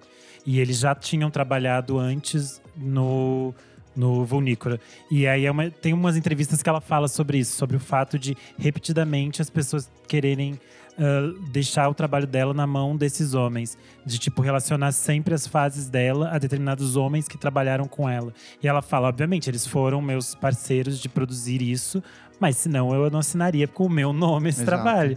E é uma que para ela é uma questão muito importante, assim como foi uma questão para ela importante quando ela lançou o Vunícora de é, dizer assim: ok, este é um trabalho pessoal meu, eu estou me expondo, mas quando eu falo de outras coisas, não são trabalhos menores para mim. Que era uma questão que ela tinha pelo fato do biofilia ter sido um pouco menos bem recebido, digamos assim, por ela estar falando de coisas que era tipo o mundo, a natureza, coisas cósmicas. E dela disse que para ela escrever das diferentes coisas é a mesma coisa, para ela é a forma que ela entende de, de se expressar para o mundo, assim. E de novo tem a questão dela investir no figurino, que tem um vídeo do que ela fez uma parceria com a Gucci, que eles fizeram aquele vídeo vestido, sei lá, não sei quantas horas demorou pra ser feito, assim, semanas. E, tipo, Sim. tem um vídeo do making off de produzindo esse vestido, Esse sabe? vestido. É uma coisa meio Cavaleiros do Zodíaco, sei lá, O sabe? vestido é perfeito. Eles É usam perfeito. celofane, gente. É, tudo Trabalhar com com celofane, é tipo uma Uou! merda. É, nossa, imagina. Elas-. Ela, ela usa uma vez e acabou, né? Que É, demais. Então, é, Eu acho que vira exposição, né, gente? além dessa exposição que tá vindo pro Brasil, que vai vir pro Miss, ela tem uma segunda exposição que é permanente perfeita. MoMA, No MoMA. que é a exposição das roupas dela. Exato. É permanente? É. É permanente, eles compraram. Tanto que virou uma polêmica na época, porque eles compraram uma exposição que era de roupas dela. Eles ficaram, porra, a Bjork é tipo a musicista, caralho, é quatro, estão comprando as roupas dela. Só que pra ela foi muito importante. Ela separou as roupinhas lá, mandou tudo pra eles. É porque imagina guardar isso, não é, tipo, mano. não é vestido que você no closet, vai, tipo, põe no closet. coloca aqui em pacota e fecha. Não, ele precisa ter uma estrutura pra ficar armazenado, É, sabe? também não é como se a obra dela fosse só a música. É. Não, Sim, só- é Pô, outra a gente tá falando de estética. 50 É o minutos aqui que, tipo, os clipes, as roupas, Ela tudo tem tudo a quanto ver. é É isso que eu falei, pra ela essas coisas são tão importantes quanto. E daí nesse- nessa exposição você vai encontrar todas as parcerias dela com uma Queen, tipo a vez que ela encheu a cara de, de cristais, ou a roupa Ai, que ela usa em Pagan Poetry, que é uma roupa que ela tá meio nua e tem umas Ai, é penas. lindo. esse É, é lindo, mas é meio sinistro, né? É, Porque no clipe ela, ela, ela, se- ela costura o vestido no, no próprio corpo, Esse né? Eu é achei esse clipe bizarro. Ele é perfeito. perfeito e ele é bizarro. Ele É meu clipe preferido dela. Ai, sabia que alguém aqui ia falar, porque é muito babado esse Vamos falar clipe. dos clipes, então? Vamos. Qual que é os- quais são os clipes favoritos dela pra vocês? Eu já falei, Pagan Poetry pra mim é perfeito. Ele foi censurado pela MTV americana, porque teoricamente ela está transando. E tem essas. Vocês têm que ver, gente. Assista. É, já mas eu- é só porque é um negócio meio abstrato que faz os movimentos. Eu não consigo ver um. Eu também não vejo, mas diz, diz a teoria que ela gravou essas imagens em casa. E aí depois eles colocaram aquelas edições sobre o vídeo. Teoricamente é isso. É, e a música é muito sexual, é muito sobre sexualidade, sobre corpo, sobre intimidade. É... Sim. Só que, obviamente, é um, um sexo poetizado, né? Não é todo que se chama Pagan Poetry. Pagan Poetry, que é a direção do Nick Knight. Não sei o que ele dirigiu, mas depois disso. Eu acho que o meu favorito é Always Full of Love. Ou um, eu acho que um deles, né? É muito difícil escolher um só. Mas pra mim foi justamente pelo fato de eu ter conhecido a Bjork por esse clipe. E até hoje ele, ele ser visualmente um absurdo, assim. Ele é muito lindo. Ele é um, um clipe que não envelhece de maneira alguma. Sabe, você pega a versão em HD, eu assisti nesses dias. Eu acho que eu nem sabia que tinha uma- um, um HD nesse clipe, né? Em, em alta definição. E, tipo, continua sendo incrível, sabe? Tipo, você não vê os defeitos. Porque no passado era até fácil, tipo, você via um negócio lá meio E borrado. ficava datado. Muito você falava, cuidado. Não, esse É, clipe... não, ele, ele continua sendo muito impressionante. É, agora, eu não lembro. Quais, quais são os outros que a gente tem? Eu gosto de Venus as a Boy. É O ótimo. Hyper Ballad é foda também. Ah, Hyper Hyper Ballad é maravilhoso, Army é do Michel Gondry. Isobel. Army of Me é incrível, né? Tipo, é aquela coisa completamente Ah, nonsense. a gente não tá falando do que talvez seja o mais conhecido dela, que é o It's So So Quiet, Quiet. né? Que é, é tão breguinho, mas eu acho tão fofo. Eu, Eu acho amo. fofo. A primeira vez que eu vi foi É. numa madrugada na MTV. E, e, tipo, eu já conhecia vários da Bjork e eu nunca tinha visto esse clipe. Acho que eu fui ver, sei lá, não, não faz. É, faz tempo, mas. Sabe assim? Tipo. Eu falei, nossa, que clipe legal. Tipo, nunca tinha visto. E aí eu comecei a fuçar. E daí eu vi era do E é começo muito da Spike carreira. Jones isso, É tipo, muito. esses clipes Ah, então megalomaníacos é, todos vou falar Um coreografados. outro que eu adoro, que é bizarríssimo. E quando eu assisti, eu fiquei até meio atormentada, que é o Triumph of a Heart. Que é dos gatos. Ai, eu amo. Dos sim, gatos! sim, é Meu, maravilhoso. que clipe Ela bêbada no bar com as amigas. Ela e, é bate do a- e é do Spike Jones. É de Spike Jones. É. Ela bate a Meu. cabeça na câmera, eu adoro. Ela, ela, tipo, ela tá Meu. bêbada, sai Ela correndo, bate a machucada. cabeça. Meu, que que Ela cai, dá, dá com a testa na- no asfalto, assim, sai levando. que que são aqueles gatos? É muito Ele fica freak, gigante. É, é Então, muito mas, freak, mas é- assim, tipo, inicialmente ficava, que coisa não sei, mas faz muito sentido. Ela sai pra Gandaia e o gato que deveria sair pra Gandaia, que tem essa coisa de noturno, ele fica em casa vendo TV e espera Ai, ela você voltar. matou. Eu nunca tinha pensado nisso. É muito isso. É muito Ah, fofo esse clipe, na É verdade. demais esse clipe. É muito demais. bonitinho. Ah, eu vou com todos os. Já que vocês falaram mais dos clássicos, eu vou pros da nova fase dela, que são as, as parcerias dela com o Andrew Thomas Wayne, que ela fez praticamente todos os filmes do, do Vunícora. Que é o meu favorito é o Black Lake, porque assim, se você for ver na estrutura, ele é um clipe muito simples. É só ela é, cantando de frente pra câmera enquanto ela passeia Nossa, é pela perfeito. Islândia. Só que tem uma entrega tão grande nesse clipe. Ela se bate, Ela, parece se, uma é, coisa. ela bate no peito, assim, quando ela vai cantando. E, e ela segue a narrativa que está sendo contada na música. Ela Sim. começa numa caverna e é, e é justamente o momento de maior depressão ali da, da música. E, e, e ela sai, no momento que ela sai da caverna é quando ela rompe com o Matthew Barney e explosões vulcânicas Uhum. azuis. E ela sai, tipo, depois dessa, dessa crise absurda e completamente isolada, É sozinha muito no perfeito, é É, muito mas ao mesmo tempo você E é escuro, e aí você tá, tipo, você fica muito. E ele é imerso nesse- longo. É longo, é 10 Você, tipo, minutos, fica assim. assim, gente. tá Mas, acontecendo? mas assim, tipo, é, é depressão total, assim. É tipo, muito. eu, eu revendo esse clipe e acompanhando, assim, tipo, a letra é meio... Eu preciso de um tempo, sabe? Sim. E ele também é o do Meteorcore, é a direção dele. É ele que dirigiu, já falei na semana passada, do clipe novo da FK Twigs. Ah, Direção que é perfeito, Cellophane. A gente deu o Direção selo dele, aqui então assim, ele já provar. trabalhou com a Kelila também, então vale muito acompanhar o trabalho dele. Boa. Ah, inclusive eu acho que ele também é o diretor do The Gate. É, é, É, dele é, também. eu acho Ele- maravilhoso, Deixa eu ver, ele é dirigiu The. Gate e o Family. Family. VR também. Todos os filmes de, de VR dela, meio que é ele que tem o, o dedinho dele ali. Aí eu já falei que tinham que pegar todo esse trabalho em 3D dela, se entregar na mão do Hideo Kojima, que fez Metal Gear Solid, fazer uns jogos muito loucos, assim. Seria e legal. ele fazer um jogo muito bizarro, assim, da Bjork, tipo, universo, Bjork Cinematic Universe Ah, e sabe que videogames. podia saber, é, rolar também? Mas é que o cara já morreu, que é o Satoshi Kon... É Satoshi Konjo. O cara que fez Páprica. ah, sim, sim. Que, tipo, ele tinha... Tem umas cenas, umas coisas meio que inspiradas em Bjork. Assim, eu acho que seria um puta trabalho legal se ele fizesse alguma coisa meio que inspirada. Mas ele já morreu, Animação. É uma animação, tipo, inspirada na Bjork. Sabe o que, que eu gosto? Agora a gente falou de animação, daquele clipe de I Miss You, que ela aparece de desenho. E é um desenho Hum, super é, Rain Stimp, eu acho que é dos mesmos É, animadores. é do Rain Simp, ela era fã dele, aí ela chama ele pra fazer esse clipe, é tipo doido, porque ela tá super sexualizada, ela tem uns peitões. Ela daí rasga uma galinha no meio, assim. Os peitos dela é ficam batendo. E daí Eu ela acho que eu fica- nunca vi esse clipe. Acho que É tipo não. muito doido, é maravilhoso. É tipo totalmente ácido, assim, tipo uma viagem Sim. de ácido muito louca. Tem isso também da Bjork, ela é muito rolozeira de, tipo, dialogar com artistas, tipo, muitas vezes não tem nada a ver tecnicamente com a estética dela. Por exemplo, ela vai discotecar num bai, numa festa e toca MC Brinquedo. Eu amo. Eu amo Perfeita. quando. Eu amo aquela história de que as gays estavam assistindo um episódio de RuPaul e aí Sim. acaba o episódio ela aparece no bar tocando pra eles. É maravilhoso essa série. Ela Quê? tocou numa festa do, de, de pós-RuPaul Drag Race. Ela assim. toca, tipo, tipo, num bar em Ah, Nova York. Tipo um after, um after Isso. do RuPaul. É isso. Não, não, não, era. tu- É tipo assim, você foi no bar com seus amigos assistir o episódio de RuPaul. E aí acabou, vocês estão lá tomando um drink, de repente, ah, alguém vai tocar aqui uma música. É a aí Bjork. você olha é a Bjork. E ela coloca, tipo, sei lá, de, de Rihanna a, a FX Twin, assim, na playlist. Ah, Foi eu você sou- que eu tava mas eu sou- falando. É, Mas eu falou sou meio se você assim, for eu sou meio pulando de 5 em 5 minutos, é, é um É outra coisa. É, mas eu sou meio atormentada também nessa- nesse sentido, assim. Super adoraria E eu acho maravilhoso set. esse vídeo de- desse set, que dá pra ver que ela, tipo, ela é super gente como a gente, assim, ela canta errado as músicas. Sim. Ela tem uma hora que ela fica lendo no celular, assim, não tá nem aí pra nada. Ai, gente, sério? Nunca é Nunca tudo isso enquanto ela tá com uma máscara gigante na cabeça. Super conceitual. É maravilhoso. Nossa, Bjork, gente como a gente. Olha que Ela é loucura. perfeita. Tem a, todas as fotos de Bjork em Nova York que você procurar, ela, ela, tipo, saindo da feira com uma roupa maluca. ela e o Arca tomando café com umas viseiras coloridas. Ela e a Kelila passeando pela rua, saindo da boate. São coisas assim. é o dia a dia dela. Perfeita. Vamos dar, cada um recomenda o seu disco favorito? Pode ser, daí a gente encerra. Pode ser. É, Rick, qual que é o seu favorito da? Eu acho que o meu é o Vespertine, porque. É, ah, pra mim, eu acho que é o, é, o, é o- é momento em que ela tá.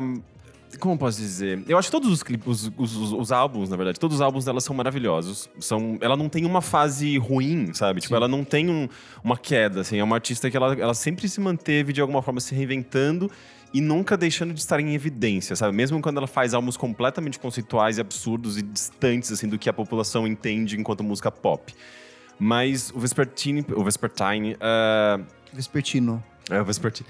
É, o Vespertine, eu acho que ele, ele é o álbum, não sei, assim, tipo, mais... Não quero dizer coeso, que todos... Ai, que é tão, tão descrito assim, Mas tão eu acho, eu acho ele mais fechadinho. É, de- ele é bem homogêneo. É, É, ele tem essa estética invernal que a gente consegue identificar. Ele, ele brinca com eh, esses sons ah, de gelo, de cristais, de essa eh, eh, estilofone. Eh, tem uma, uma coisa muito amarradinha mesmo, e ao mesmo tempo ele é tão belo, sabe? Todas as músicas são tão bonitas. É, é um álbum que ele consegue falar de amor sem ser clichê, sem ser cafona. Ele consegue, tipo, quase que subverter essa, esse, esse tipo tão comum de música, que é falar de sentimentos. E, e ao mesmo tempo ele marca, eu acho que um período da minha vida em que eu tava muito me descobrindo também, assim, me descobrindo minha sexualidade, descobrindo quem eu era, sabe? Tipo, meu gosto musical, sabe? Esse álbum, acho que ele, ele é um álbum de formação completa, assim, pra mim, sabe? Perfeito. É, não é à toa que- que é a, a Bjork com vestido de cisnes. É, então, não sei, eu acho que é um momento muito icônico da vida dela e esse álbum, pra mim, é um dos mais eh, importantes, assim, dela. Não apenas dela, assim, mas dos últimos, da- das últimas décadas, eu diria. Perfeito. Renan. É, eu geralmente tô variando esse- entre esses três discos, que eu vou e volto. Mas ultimamente é o que eu mais amo é o post mesmo, porque eu acho, tipo assim, tudo eu acho perfeito. Como ela vai para lados completamente malucos. E ela volta depois pra outra coisa e fica, gente, onde ela tá? Onde ela tá indo? E aí você se deixa levar por esse universo que ela tá, tá conduzindo, assim. E eu acho Possibly Maybe uma das coisas mais lindas que ela já. É perfeito. E é, das- é, tem- é dessas fofocas também. Tipo, ah, ela fez pra ex-namorado, essas coisas assim. Eu adoro isso. Ai, maravilha. Eu gosto de Isa. fofoca também. Ah, eu não sei falar um álbum, assim. Eu sempre ouvi Bjork mais solta, né? Ah, Talvez. A recomendação da Isa é o This is Bjork. É, exato, The do- Best of. É, mas não. tá- Assim, não é que é o meu favorito, mas talvez o que eu ouvi, assim, mas eu volto por, por causa da, da época, assim, sabe? Tipo, de, de ter a curiosidade de ouvir, assim. Sim. Mas eu olhando aqui, o post é muito foda, né? Perfeito. É muito foda. É muito bonito. Tem recomendação, Nick? Ah, eu acho que eu vou com Vunicura, porque foi meio que o segundo disco que eu de fato ouvi da Uhum. Bjork. Eu vou resgatar algumas coisas de antes, mas acho que não bateu tanto pra mim. O Vunicura, na época, foi legal de ouvir, assim, Uhum. um disco bem pesado, bem denso. E acho que foi isso, assim. Eu de fato não, não conheço muito de Bjork, eu estou aqui ouvindo e aprendendo pra caramba no é, eu episódio. também tô aprendendo muito. Então, meio que pra mim é isso, assim. Então, eu acho que agora, de tudo que vocês falaram, eu quero muito voltar pros primeiros discos. Faça isso, vai gostar o muito. Homogêneo que eu ouvi, logo que, que você tinha recomendado, eu achei do caralho. Uhum. Mas acho que pra mim o Vunicura ainda, ainda faz mais sentido pra mim, assim. Perfeito. Ah, o meu eu já recomendei, é homogêneo. Mentira, o meu é o disco de remixes dela que ela lançou aí, É. né? Aqueles. Eu tenho- Eu adoro os Mas discos esse de disco é remix. ótimo. Aqui, qual? O Telegram? Ou... É, Eu gosto de aquele quase da capa todo. azul. Da capa É, azul, Telegram. eu tenho ele. E é tipo. Eu não sei, na época eu comprei achando que era um, um álbum, tipo, Normal. normal. E eu fiquei meio, ah, que coisa esquisita. Ela, e ela vira e mexe lança esses discos do Sim. Biofilia. Tem um disco de remix, tem até remix Ah, do Dead tem um Grips. ótimo com o Omar Soleiman, que, tipo, tipo aquele. Sim, é Sério? perfeito. É, ele fez um remix Chega! excelente dela, assim, muito bom. Ela é amigaça dele, assim. Que diver, É. muito diver. Sobre o Homogenie, que é importante ressaltar que Eu amo que as pronúncias vão mudando toda. Homogênico, homogênico, homogênico. É muito bom. É um país diverso, a né, Brasil. faixa Bachelorette foi trilha sonora de A Fazenda. Mentira! Mentira, É como Peraí, sério? não, olha aqui gente? na minha cara, qual? É verdade, gente. Ele é- ela era trilha Não, da peraí. roça. Gente, eu aquelas cenas-. Meu Como Deus assim? Não tem nada de roça? Não, mas é naquela parte. A roça era tipo a hora, era tipo É a paredão. eliminação. Ah, é a Meu música tensa? Aí eles estão lá, tipo assim, Andressa está sentada Meu pronta pra dizer: Eu acho que tem que sair as duas e no fundo tá tocando Bjork. Aqueles violinos Renan tensos. do céu, que eu nunca tinha percebido. E agora que você falou, eu tô lembrando. Eu não- eu não assisti. Perfeito. Você não assistiu Mas- Fazenda? Mas é só Não. nas primeiras temporadas. Eu acho que até a Assista se você quarta, conseguir. quinta. Depois mudou. Não, depois disso eu preciso ver pelo menos uma cena, assim, pra ver a... Nossa, assim? É, ver uma eliminação só e tá ótimo. Que absurdo, gente. Perfeito. E você que tá ouvindo, Eu tô conta pra chocada. gente. Eu não Isadora tô- ainda eu- tá eu- impactada eu não vou, aqui. Eu não vou superar. Conta pra gente qual que é o seu disco favorito da Bjork, qual que é a sua fase favorita dela, o seu clipe favorito e aproveite pra visitar a exposição dela aqui no Miss de São Paulo. Vamos pro próximo bloco? Vamos. Não paro de ouvir. Não paro de ouvir. Não paro de ouvir. Chegamos aqui no segundo bloco do programa. Niki, o que é esse bloco? Nesse bloco a gente vai apresentar coisas recentes que a gente não para de ouvir. E o que que você não para de ouvir? Eu, na verdade, semana passada foi uma loucura bizarra, um bizilhão de shows, então eu não tenho dicas. Só que é, no Monkey Buzz a gente tem a série do Deep Recordings, que tá bem legal. As últimas gravações que a gente fez foi com Marrakech, Jingle Bells, Arthur Melo, Vira Tempo. Tudo lançado assim no último mês. Só discão bandonas que lançaram discos legais ano passado. É, então, e eu sou, eu sou o produtor de som dessa série e eu tô achando bem legal fazer, assim, então. São séries que a gente grava aqui na, na redação do Monkey Bus, onde a gente grava o podcast. É num fundo preto, então parece que o fundo é gigantesco. Nós aqui Eu sabemos que a sala É não é tão grande Eu assim. amo isso.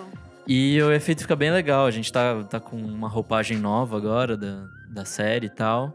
E acho que é legal, assim, dá pra, pra ter uma outra visão do que as bandas fazem para além do disco, assim. E também não é uma roupagem de show, porque no show é também diferente. Uhum. Então, é uma terceira versão ali que meio que só fica nesse ao vivo. Legal. Pensei que você ia falar do disco novo do Jair Naves. Putz, eu não consegui ouvir ainda. Também ainda não. Eu vi os Saiu singles, tanta eu achei coisa. ótimo. É, os, os singles são perfeitos. Semana que vem a gente fala mais, então, dele. Falaremos. É, Rick, o que, que você não para de ouvir?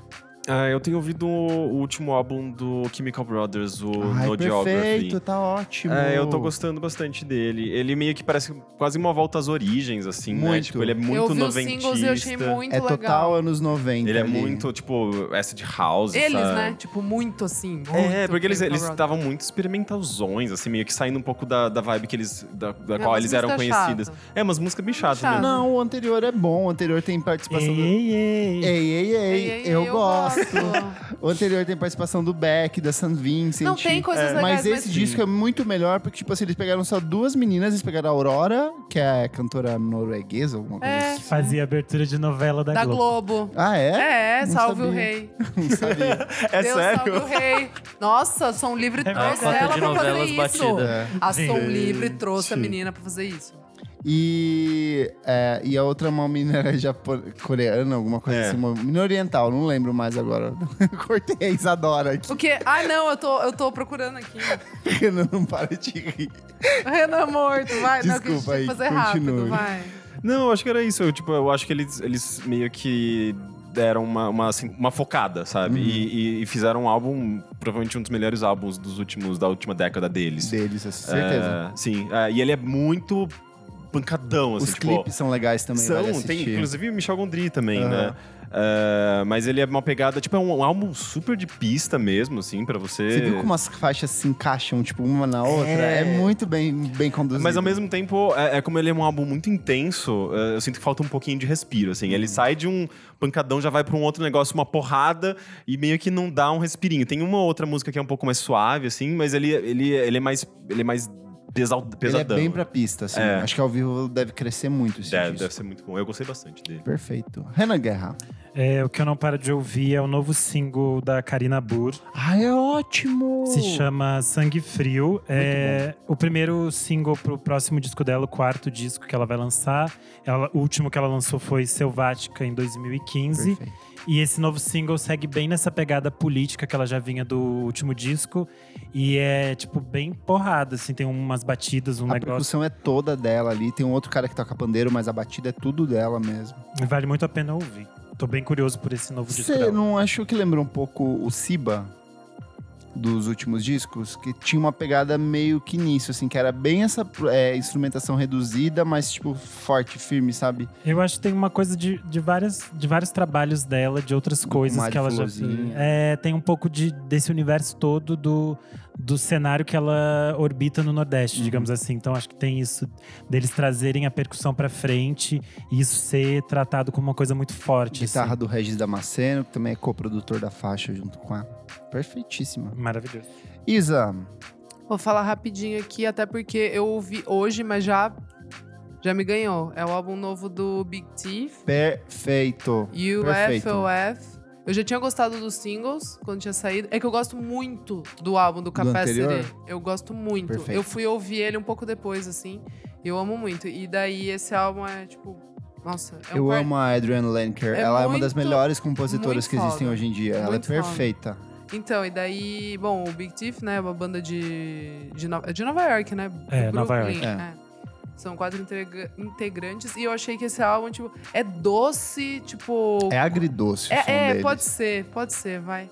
É, e tem, sei lá, tem um meio como também um- uma tristezinha ali, tipo um Elliott Smith, sabe? Muito. Não tem? É, é, é, o, prim- o disco anterior ele era uma coisa meio Death Cab for Cutie, algumas músicas, é, é que eu sabe? não manjo de Death Cab, daí Tá. eu não... Mas esse tá, tá entre o- um Nick Drake e um Elliott Smith. É, sabe, tem tem muito uma- Meu de... Deus. É, É, não, é tipo... É bem triste. É bem chiquérrimo triste. E triste. e tem muito de... a- Delicado, é, né? Tipo assim, a música, ca- ela acaba, mas ela continua, ela tem mais uns trechos de umas... Vai entrando umas distorções, uma coisinha meio suja. É super delicado. É, É meio super psico- delicado. Vai pra uma vibe, às vezes, meio psicodélica, e aí, assim, aquele folk anos 70. Isso que eu ia falar. Muito bonito. Não, não consigo ca- classificar como folk, tipo, sai Sim. em todas as resenhas e tal, mas tem ali um countryside Tem. no, no negócio, mas não acho que é um folk, assim. É que é um folk meio dos anos 70, que é uma coisa meio sujinha, É, meio é, é. estranha, que não é tipo do violão que a gente tem ideia, é uma outra coisa. E a Adrienne Lenker, que ano passado lançou um puta discão em carreira Ah, solo, é? assim. Então, assim, ela saiu de um disco em 2017, ela foi pra um disco em carreira solo e agora ela volta com esse disco novo, assim. Não, e um dos melhores muito do bom, ano, um dos né? melhores do Todo ano, mundo assim. tá Fácil, fácil. Eu achei muito bom mesmo. E você. Cleber? A minha recomendação é o disco novo do Vampire Weekend. Eu tinha certeza absoluta. Eu amei, porque Eu assim, não. é, Você não amou? Vamos discutir. Eu sei por que que você não gostou. Isso, é. Porque é muito extenso. Ta- também. Eu também. concordo que, tipo, 18 faixas. Não precisa. não precisava. Mas ao mesmo tempo eu não consigo tirar nada dali. Tá tão bonitinho, gostou, tão é, bem você encaixado. gostou, você gostou. É, a presença da Daniel Jaime acrescentou em muito, Muito, ao trabalho, porque também. assim. Eu imagino o desespero do, do, do Ezra se per... tipo, sem o Rostan, que era o tipo, produtor e principal articulador melódico do, do, do Vampire Weekend. E tipo, o que, que eu vou fazer agora, sabe? Tanto que o disco levou. é, o último foi de 2013, Exato, sabe? demorou muito tempo. Seis anos pra você lançar um disco novo. E, Mas é o mesmo produtor, né? O Ari É, Arishad, ele é o coprodutor junto com o Ezra é. E, putz, cara, eu gosto muito desse disco porque ele fala sobre família, ele fala sobre relacionamentos, ele fala sobre você estar bem com as pessoas que você ama, só que de um jeito assim muito natural. E tem aquelas historietinhas meio que o Ezra traz de, de, de ser nova-iorquino, de viver em Nova muito, York. muito. Isso é legal. Então é eu bem acho legal. que é um disco de clima, assim, ele. Parece que você tá é, assistindo um seriado, sabe? Então, eu acho que essa, esse fato do disco ser longo, pra mim, é que eu não acho um ponto negativo, mas eu acho que ele pede um tempo, ele pede Sim. a sua atenção. E isso é bom também. A gente tá acostumado a uns discos tão. Curtinhos, Parece que é tipo, né? pá, pá, um monte de coisa entregue de uma vez. Uhum. E o disco parece que pede a sua atenção. Ele diz assim: ei, vamos sentar aqui e Sim. viver essa historinha aqui. Uhum. E eu gostei dele por causa disso. Tem Eu também essa- gostei muito. Pra coisas. mim, eu acho que só faltou uma coisinha, ser um pouquinho mais pra cima, talvez. Porque o Vampire Weekend sempre me trouxe essa coisa de, tipo, de ter é que o Vampire. Weekend sempre tem essas músicas. Eles têm uma estrutura meio flat, assim, meio, meio homogênea, mas tem, tipo, sempre um Tipo a hit Sunflower, muito grande, que é, tipo, sabe? pra cima, né? Eu achei que é a que eu mais gostei foi a This Life, porque ela vai pra uma coisa meio. Sério? Ela vai pra um lance meio country, meio Paul Simon, e aí tem a voz distorcida da Danielle lá no fundo. Foi a que eu mais gostei com ela. Uhum. Tipo, mas todas as participações eu adorei, tipo, e só. O resto, tudo é, que é só dele, eu não gostei. Eu não, curti. Não Eu gosto Não. Das Eu Coast gostei. Eu achei que, tipo, ele me parece pouco valorizado, sabe? É, eu acho que é tipo. Ele podia fazer mais. Podia ter ele ou não, mas eu gosto da música. Sim. Eu amei as duas. E tem ele. uns coros de vozes, assim, que são bem bonitos. Cara, ah, sei lá, é um disco que quanto mais eu ouço, eu vim pra cá ouvindo ele, eu falei assim, É. nossa, vou- que disco legal, Vou sabe? me dar um tempo. Eu É, eu ouvi acho que hoje só isso. e eu gostei só das que tem feature. É, eu acho que é um disco que pede pra que se ouça com atenção e com tempo, assim, Boa. com calma, sem pressa. Fechou. Vamos pro próximo bloco? Bora. Você precisa ouvir isso. Você precisa ouvir isso. Renan, o que, que é esse bloco? E nesse bloco a gente indica coisas que você precisa ouvir, não precisa ser necessariamente atuais, pode ser também outras coisinhas, documentários, conceitos, Lindo. histórias, lindezas. Perfeito. E o que, que você trouxe? Eu trouxe. Sempre há umas MPB de véia. É mesmo, olha! Bem trilha de novela. É, hoje eu trouxe o primeiro disco da Fernanda Abreu, que se chama Olha Isla, ele! Isla Radical Dance Disco Club. Porque eu acho que a Fernanda tem uma coisa que a maioria das pessoas da minha geração não faz ideia de quem é ela. E nem tem noção de que ela pode ser muito legal. Porque ela entrou muito numa vibe de ah, garota swing sangue bom, carioca, Rio Ai, eu tenho 40 uma graus. Para! Eu gosto. Ei, ei, ei, não gosto. Eu gosto também dessa fase. Mas é uma coisa que limita muito ela. E eu acho que Acho esse meio disco. forçada quando ela vem com esse sotacão, Super sabe? carioca, é, né? me dá uma preguiça. 40 graus. É. uh, Globo, super Projac. Nossa, vontade de tacar fogo. uh. Ela usa uma essência chamada Projac. o perfume dela. Então, essas coisas surgem no final dos anos 90. É tipo, quando ela começa a se repetir dentro de um universo que ela criou e que é um universo que surge aqui no Sla.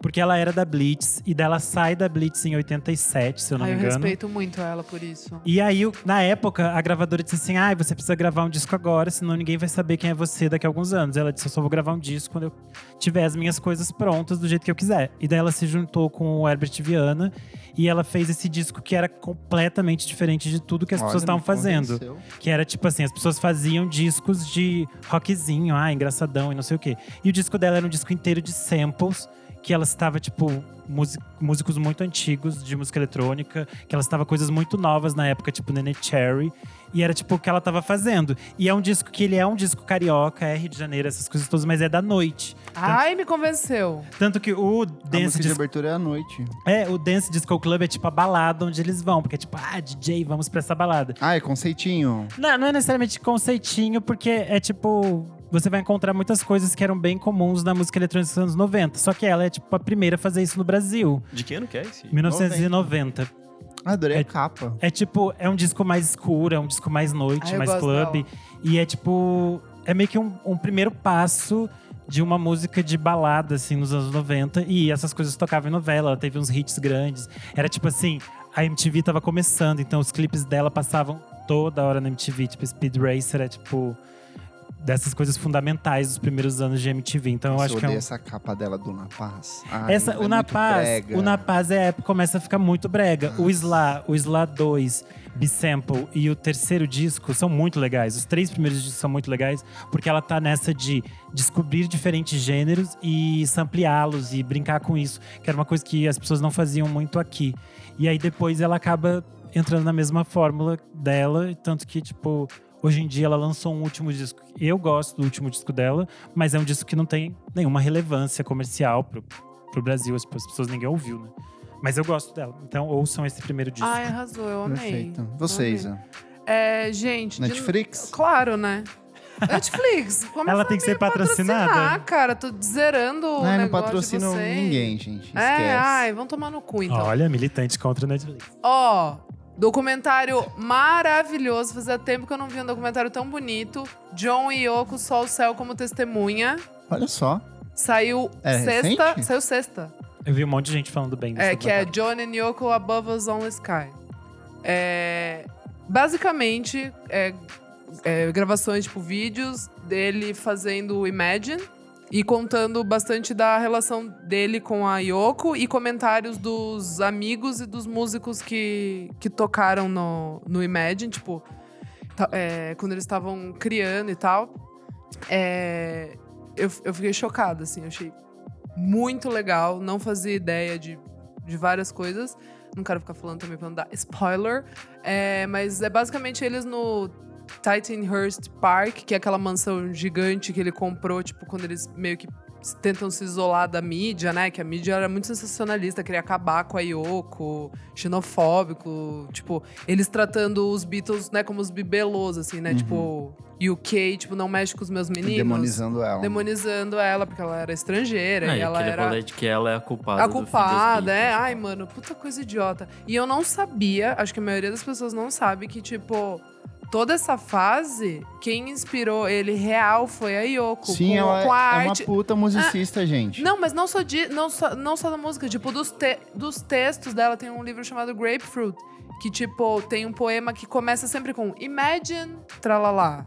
Imagine, tralalá. Tipo, ela vai, ela vai meio que fazendo uma, uma reflexão ali. Uhum. E foi daí que É, nasceu ninguém a lembra música. também que ele tava numa puta depressão quando eles se conheceram. e, tipo, meio que ela Exato. salvou, Salvou o assim, ele. então. Ele tava. Então, mostra isso. E tem. Só pra terminar, tipo, tem uma cena que eu fiquei, tipo, eu quase chorei, assim, de achar ele tão humano e tão foda. Que é uma cena. É, e, tá, e tá gravado isso, mostra. Um fã completamente louco, na vibe meio, meio Bjork, ficou mandando um monte de carta e tal. E daí, eis que ele era. Acho que ele era veterano do Vietnã, alguma coisa assim. E ele ficou muito tralalá da cabeça. E aí o John meio que fala: Não, então, tipo, eu vou conversar com ele. Recebe o cara na casa dele e começa a conversar com o cara, tipo, porque o cara tava paranoico, achando que era. que ele era o John, e enfim. Não quero falar muito, mas, tipo, eu achei foda desse documentário o quanto humaniza ele, assim, sabe? Tipo, e a Yoko também, como sendo uma peça fundamental na reabilitação dele, né? Que ele, que ele tava todo fudido. Então, gente, eu achei lindo demais. Sem contar que esse álbum é, tipo, fundamental. Tem que, tem que ouvir o Imagine, de 71. E é isso, gente. Repete John o e, nome. John e Yoko, só o céu como testemunha. Rick. É, eu nem tinha pensado, mas agora veio à cabeça e eu tenho uma indicação que eu acho que se, todo mundo que ouve esse podcast deve, deve conhecer, que é o Marcos Anitta Vale. Kisses. Ah, não. Que é o Marcos Vale. Eu acho que, Eu tipo, amo esse homem. esse homem é maravilhoso. E aí que tá, eu sinto que. Geralmente quem manja, assim, tipo, que acompanha música e tal, conhece, mas muita gente nunca ouviu falar desse cara. E ele é, tipo, o pai da música disco no Brasil, sabe? Ele, ele tem coisas incríveis, assim, álbum, os álbuns, especialmente ali dos anos 80, comecinho dos anos 80, é, são tão criativos, né? Tipo, tem, tem uma música dele que eu amo, é, como que chama? A da bicicleta. É, essa daí é uma das. É, uma- é maravilhosa. O É clipe é, perfeita. incrível. É É, super carioca o negócio. Mas tem esse álbum, acho que é o. Gente, eu não aguento mais os- Vontade de Rever Você. Esse álbum, acho que ele é, é menos popular do que o outro, que é o próprio Marcos Vale. Marcos Vale. É. É, é um álbum anterior. Tem uma música chamada A Paraíba Não é Chicago, que é uma mistura de baião com ah, disco e o comecinho do house ali. E é meio que uma brincadeira, assim, com esses estilos. E é um negócio incrível, assim. Tipo, você acha que não vai dar certo, que é uma coisa completamente absurda, mas funciona perfeitamente bem, sabe? É um álbum muito inspirado, assim. Tipo, é... Sei lá, é, é, é muito legal descobrir o quão é, é fascinante é esse começo da música dançante no Brasil, Os- sabe? Tipo, da Os música disco. gringos, assim, Ele é mega idolatram ele. Pois é. Principalmente essa geração, tipo, mais ou menos da nossa idade, de 30 anos. Uhum. Todas as festas e festivais lá fora Toca. tocam. Esse cara é um gênio. Tudo que ele lançou junto com o Azimuth, assim, é. A Uhum. Azimuth era a banda meio que de apoio dele em estúdio, então, assim, é. esse- do começo dos anos 70 até os anos 80 ali é, é tudo muito perfeito. Vale muito acompanhar. É fantástico. Mas qual que é o, é o- é um disco ou é ele de maneira geral? É, eu acho que ele do, do final dos anos 70 começo dos anos 80, mas eh, eu indicaria o Vontade de Rever Você e o próprio Marcos Vale, que é o. É engraçado isso, né? O terceiro, quarto disco dele e vem com o nome dele. É tipo os discos da Angélica, né? Dez discos chamam Angélica. Eu amo, eu amo banda assim. Angélica 1, Angélica 2. Não, tem uns que são tipo, sei lá, Angélica. Angélica. Ela lança dois, Angélica de novo, É sabe? tudo Angélica. É Angélica, depois vem Angélica, depois vem Angélica. Você tem, Nick? Bom, minha dica de hoje é um, Ah, porque não pode. Porque... é um coletivo alagoano que chama Demozões. É, Nossa! lembra Faz disso? muito tempo. Eles lançaram um disco em 2015 que cham- que chamava Demozões. E é tipo coletivo de músicos, de artistas Sumiu, né? visuais e Acabou. tal. É que eu acho que esse era o projeto, assim, fazer um disco Fazer isso e... e acabar. Era meio que isso, assim, meio que tipo... sério, tô falando sério. MPBzinha gostosinha, tipo música de jovem, assim. Uhum. Tem um menino que na época tinha 16 anos, que chama Felipe Nunes. Que, tipo, ele tem um EP também que é bem legal, que acho que chama Nunes.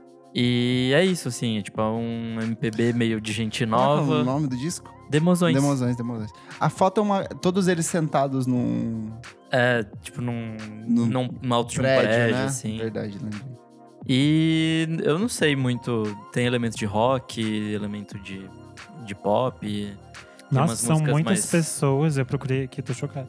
Tem uma coisa meio folk em algumas músicas também, mais voz e violão. Tem meio que de tudo, assim. Uhum. Até por, por ser esse rolê meio coletivo. Acho que eles englobavam muita coisa. Mas por fim é um disco coeso, assim. Um disco de gente de, sei lá, de 16 a 20 anos. Tem ali suas falhas, é lógico. Mas é, é um disco interessante, assim. É um, aponta pra um lugar legal. do que tava rolando naquela cena de Alagoas.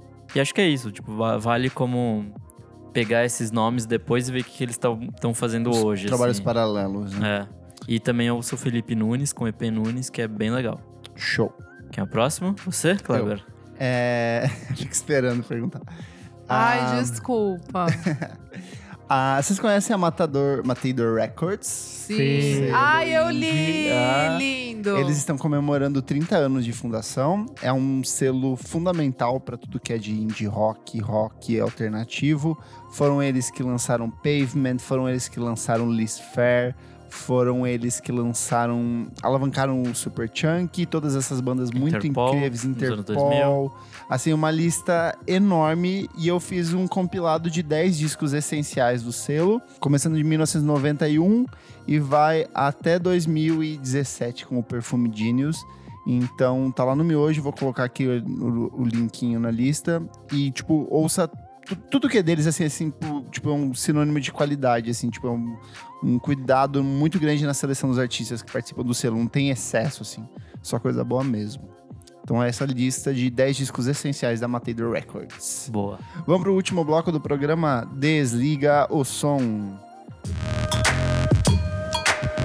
Desliga o som. Último bloco do programa, Isadora. O que, que é o bloco? Gente, é aquele, é aquele bloquinho da polêmica que a gente gosta, né? Porque treta da audiência, a gente já viu isso no último episódio. Renan, você tem eu acho uma engraçado polêmica. que as pessoas realmente acharam Eles, que a gente é, brigou. Muito bom, eu amo. Eles brigaram, tá, gente? Eles estão separados aqui na sala, eles não se falam fora dos, Gente, do- dos microfones. eu amei. Ah, depois a gente fala, né? No final dos tweets. É, depois a gente fala. Ah, tá? sim, é. sim. Fala, meu amor. Então, a, a história que rolou na últimas, nos últimos 15 dias, mais ou menos, foi que o Music Video Festival, junto com a SP Cine, lançou um edital de para gravação de um clipe. A artista que participaria desse clipe seria a Duda Beat. E, as- e a ideia do edital era incentivar o trabalho de mulheres no audiovisual. Porém, essas mulheres que trabalhariam no vídeo, que seriam diretora, produtora, sonorização, algumas outras coisas, elas receberiam no máximo uma ajuda de custo, que seria acho que 400 reais, alguma coisa assim. Que no caso de vários dias de gravação numa cidade como São Paulo, no máximo pagariam o almoço dela e algumas outras coisas, tipo transporte. Então elas não tinham nenhuma nenhum pagamento pelo trabalho. E esse formato do de edital do Music Video Festival, ele já existe em outros anos e ele já foi utilizado por outros artistas. É só vocês entrarem no site Acho que do o Jalu já fez. o último clipe do Jalu foi lançado assim, o de Cira, Regina e Nana. E aí a questão voltou-se para a Duda Beat, quando as pessoas ah, se deram conta desse edital, questionando a presença da Duda nessa, nesse, nesse cenário. E a primeira resposta dela foi postar um stories falando de que, as, que ah, ela já tinha feito muita coisa por amor e não sei o quê, que isso era uma coisa normal no cenário independente e que ah, ela não tinha visto nenhuma coisa negativa nisso e tudo mais. Aí, tendo a resposta das pessoas que foi bastante negativa, ela apagou esses stories e ela se daí primeiro ela se propôs a entrar numa conversa junto com a SPCine sobre essa questão que no segundo no terceiro momento ela também desistiu e ela se retirou de vez desse projeto. O SP Cine, que atualmente é dirigido pela diretora Laís Bodansky, e o Music Video Festival fi- continuam com, esse, com essa ideia de ter um, um espaço de debate para tentar entender o que aconteceu nesse caso, porque eles defendem que a proposta do edital era incentivar novas eh, profissionais e tudo mais. A gente que ainda não tem nada no portfólio, assim, é pra você começar montando o seu portfólio a partir disso. né? É, a ideia deles é essa, de tentar ajudar as pessoas a iniciarem sua carreira. Só que aí a grande questão que se girou em torno disso é essa coisa de você, muitas vezes na área da, de artes, comunicação, todas essas áreas, é você trabalhar por uma coisa que as pessoas dizem, ah, você trabalha porque isso vai entrar no seu portfólio, nossa, que legal. Só que as pessoas têm contas para pagar e as coisas não são tão simples assim, é um cenário bem complicado. E aí, no, o grande cenário geral é que a Duda acabou tendo, levando o rosto dessa questão toda. Cancelada. E ela foi atacada de uma forma bem violenta, que as pessoas ficaram atacando ela de tipo, não, porque eu sabia que ela era assim, ah, porque ela sempre foi assim, ah, não, porque tava na cara que ela era falsa, ela ia fazer isso com as pessoas. Umas coisas assim, que expõem uma coisa meio maluca da internet É também. o que a gente comentou naquela edição do, do meu artista favorito fez merda e agora. Que as pessoas ficam esperando o momento pra atacar, sabe? E daí, no fim das contas, nunca é pra discutir de fato o assunto que tá sendo levantado, mas pra acabar de ver com aquela pessoa porque eu não gosto, porque eu não, não simpatizo com a música dela. Ou porque tem inveja. Porque tem inveja. É, eu acho que. é, conhecendo o pessoal do, do Music Video Festival, que já participou do podcast aqui com a gente, eu sei que realmente não tem grana pra nada disso, assim. Então, a proposta é, de fato, fazer uma, ajudar a alavancar a carreira. Então, eu imagino que eles não esperam também um clipe, tipo, uma super produção. Então, a grande questão pra mim nem é o Music Video Festival, mas é o fato da SPCine estar envolvida nisso. Uhum. Porque é um órgão governamental e tem uma grana e tem uma coisa toda. Então, é mais complicado. Sim. Eu acho que desse lado a questão é, é tensa, sabe? Porque é um órgão do governo pedindo que as pessoas trabalhem de de graça. graça, entendi. Eu acho que isso. E aí o ponto é: as pessoas atacaram muito a Duda sem entender todo esse cenário, que eu acho que é. A Laís Bodansky se colocou numa posição de dizer estamos abertos a dialogar sobre isso. Uhum. Só que aí as pessoas não sabiam nem fazer noção de quem é a Laís, só queriam atacar a Duda e dizer, Exato. tipo, ai, a Duda é horrenda, quer que a gente seja escravizado. A discussão acaba se perdendo no fim das contas, né? É, então, e daí no dia, nos dias que isso aconteceu, eu tinha feito alguns tweets sobre o tema. E aí, os tweets que mais viralizaram eram aqueles que diretamente apontavam para a Duda. Uhum. Tipo, os tweets que eu fiz depois, trazendo o desenrolar da história, tipo, foda-se, três né? pessoas leram. O posicionamento da Duda, o posicionamento do SPCine, ah, foda-se, as pessoas só querem dizer, ah, a Duda é um monstro e ela quer que a gente seja escravizado. E aí É virou um- muito 880, né? Tipo, vai tipo, aos extremos. Duda Beach, eu te amo. Um beijo. Ah, mas o pessoal adora criar ídolos pra depois matar. É, pra né? matar, né? Normal. É, o pior é que a Duda já tinha. Tipo, ela tem uns haters muito doidos na internet. A gente, a gente chegou a falar da história do, do falso sotaque? Eu acho que Ai, não, pelo né? amor de Deus. Ai, As gente. pessoas inventaram É, uma coisa que ela tinha um falso, Falso sotaque. Porque ela é pernambucana, mas ela passou, tipo, os últimos anos morando no Rio de Janeiro. Nossa, Nos gente, eu últimos meto. vários anos, É. né? Tem 10 anos que eu moro aqui, eu falo porta até hoje. Tá tudo. Só que aí, o mais legal disso tudo é que criou-se a ideia de que ela se aproveitava de um famoso Mangue Money. Que seria. Ai, meu verdade. E daí você ficou assim, tipo, gata, nem as pessoas do Mangue Beats ganharam esse money que você tava falando. Não existe Mangue Money. Não existe. Ela nem utiliza nada de elementos de, tipo, música pernambucana no trabalho dela, sabe? Tipo, Ai, gente, por favor, parem um O pouco. máximo de pernambucano que ela tem é uma faixa chamada Bolo de Rolo. É só Porque eu amo. Eu amo bolo de rolo Verdade. e amo essa. Só que eu acho que o grande finalização dessa discussão toda é a questão que as pessoas não conseguem discutir um erro, um, um- um problema que aconteceu com um artista sem tratar as coisas de uma forma tipo assim, ah, ela precisa ser cancelada. Eu adoro a Duda, eu acho o trabalho dela maravilhoso.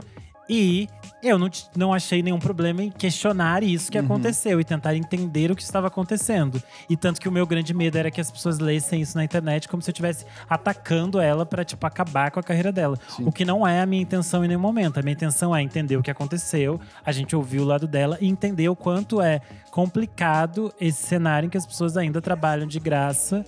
Porque a ideia, o, a- o ponto é, tipo, ah, um monte de gente sem grana trabalhar junto de graça, legal, porque, tipo, ninguém tem grana.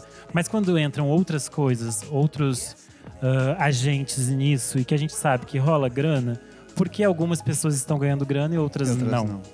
E aí é uma discussão que vai muito além da Duda e que essa discussão não surgiu com a Duda, existe há séculos e precisa ser debatida de forma séria, sem ser com as pessoas atacando sem "Ai, a ser Duda. gente emburrada fazendo meme de Gretchen como resposta. Sim. Mas eu adoro memes da Eu Gretchen. tá, também. Eu sou o meme da Especialmente aqueles que explicam história. Perfeito. Chegamos ao final aqui, vamos ler Chegamos. rapidinho os comentários. Referente à última edição do programa que a gente gravou com a Gabi Ferreira, cantora, compositora, participante da quinta edição do The Voice. O programa foi um especial sobre a irrelevância dos reality shows de música. Você ouviu, Renan? Eu ouvi, eu fiz live tweets. em É verdade, é verdade. E aí a gente tem um comentário aqui, ó, da Natália Paneló. Amores, vocês esqueceram do glorioso Geleia do Rock do Multishow. Boa parte da cena carioca de Vento até Léo Juste Tem uns vídeos bem constrangedores dessa época. Eu lembro da indico. Larissa da, da Ventre Nesse, nesse, nesse eu nem reality show. sabia disso, cara. Guilhermo Vieira, olha só, lembrei de um reality show de música no Brasil muito bom, mas teve só uma temporada na Sony, chamava Breakout Brasil, acho que em 2015. Teve uma banda muito boa que saiu de Nossa, eu lá, assisti chama The isso. Outs. Verdade, eu assisti isso, gente. Não, Nossa, não. eu e não agora eu lembrava. lembrei desse gelé do rock, era uma vergonha. Nossa, era horrível. horrível. Vocês, é, comentário do Léo Cidreira lá no Instagram. Vocês esqueceram da Roberta Sá, que participou da mesma edição Nossa, do Fama verdade. que o Nossa, Tiaguinho. E ela ganhou. cai. Hã? Ela cai um tombão. Ah, é? Isso eu não lembro. Tadinha. Não ganhou, mas tá aí fazendo um puta sucesso, se tornou um grande nome da MPB. Verdade. Ela, ela foi, tipo, escolhida, e a Angélica chama, vem, Roberta, sai. Ela sai correndo e pá, se estabaca. Aí dá muito pena, porque ela tá muito feliz. Só que daí ela levanta e segue, maravilhosa.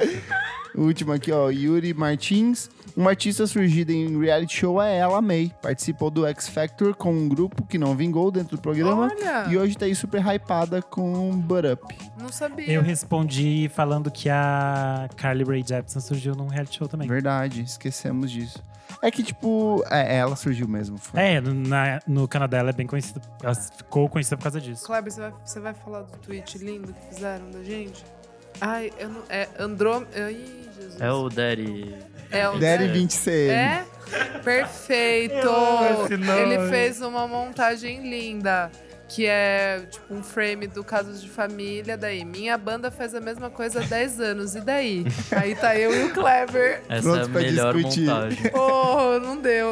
Eu amei. Um beijo. Obrigada por perder seu tempo fazendo isso. Eu amei. Ah, tem um que eu acabei esquecendo aqui, ó, do Actually no Instagram, acho que é a Marcela Lorenzetti. Ai, eu amo tanto esse podcast, é tão conversa entre amigos, os melhores assuntos. Acho lindo, às vezes dá vontade de ir junto conversar também. KKKK. Gente, isso é tudo Fofo. falsidade. O Kleber e a Isa não estão se falando. Olha ele! Inclusive, eles estão em lados opostos da mesa. Exato. A gente tá longe. Tem comentário aí, Nick? Não. Então chegamos aqui no encerramento do programa. Rick, fala suas redes sociais, onde as pessoas te ouvem, te, a- te leem, te acessam. Sim, ah, antes de mais nada, obrigado pelo convite, eu adorei. Chama eu... mais vezes. Ah, eu adoro falar de música, eu não tenho oportunidade, porque no Bilheteria, que é o único podcast no qual a gente pode falar de alguma coisa além de videogames, raramente eu consigo levar música, Sim. porque as pessoas ou não, não acompanham tanto, ou, sei lá, só levam coisa de cinema. E. Mas enfim, muito obrigado, foi super divertido. Ah, vocês podem acompanhar meu trabalho no Overloader ah, e também, se vocês quiserem me seguir lá no Twitter e no Instagram, é o é, arroba Rique Sampaio. É, lá geralmente eu posto minhas coisas, mas mais no Twitter, eu sou meio twitteiro, assim. É É, verdade, altas, altas treta política. Ih, polêmica. E, sei lá, é tipo, no Bilheteria é o, é o- é o podcast que eu, que eu apresento e edito totalmente. É, é focado em cultura, assim, a gente fala mais de cinema normalmente, mas eu sempre tento levar alguns uns temas diferentes, assim, a gente falou de musicais no último episódio. Ah, e no, no, no YouTube eu tinha. eu tenho focado meu trabalho em, em vídeo ensaios e documentários relacionando videogames e política, realidade, tipo, contextos históricos. Eu dei um pausezinho nisso por enquanto, mas eventualmente eu volto. Legal. Boa. Renan, Eu é estou, casa. eu estou no Instagram e no Twitter, underline Renan Guerra. E tem matéria geralmente lá no Screen Aniel, estão saindo várias coisas. Então é só acessar screenaniel.com.br. Nick, Nick Underline Silva no Twitter e Nick Silva no Instagram. E é isso aí. E acompanha as Deep Sessions aqui do Monkey E Bus. Deep Sessions, que tá bem legal. A gente tá lançando quase semanalmente. Voltamos com tudo. Perfeito. Minha inimiga, Ai, meu consagrado! Galera, segue no arroba Almeida Dora no Instagram. O Twitter eu nem uso, mas a galerinha tá começando a seguir. Vou tentar usar por vocês, tá? Followers. você perdeu a, a, a thread do Renan, foi lá, foi no tri. Ela apareceu Ô, depois na, que eu tinha na xingado hora, Sério, nunca entro. Agora eu tô começando a ficar mais atenta. Eu amei. Te Você amo. quer ir conversar agora? A gente vai, A gente vai conversar lavar nos uma roupinha, A bastidores. gente vai lavar uma roupinha agora. Lindo. E você? Eu sou o arroba KleberFac no Instagram, o arroba miojoindie no Twitter. E é isso aí. É isso. Obrigado pela sua audiência. Até a próxima edição do programa. Ah, a Elo não veio hoje A porque tá não veio, doente. tadinha. Luzita, beijo, amor. Então, obrigado pela audiência. E amanhã é meu aniversário. Foi o seu no aniversário. caso, Agora, foi é, a gente na- tá no futuro, né? Então Na foi dia 7. terça-feira da semana que, sa- que lançou Mas ela ainda aceita mimos, tá? Ela Eu- vai deixar a caixa postal, vocês podem mandar. Exato, segue em anexo. Obrigado, Rick. Obrigado, Renan, pela Obrigado. participação. Obrigado você que está ouvindo. Até a próxima edição do programa. Tchau, tchau. Tchau. Alcemante!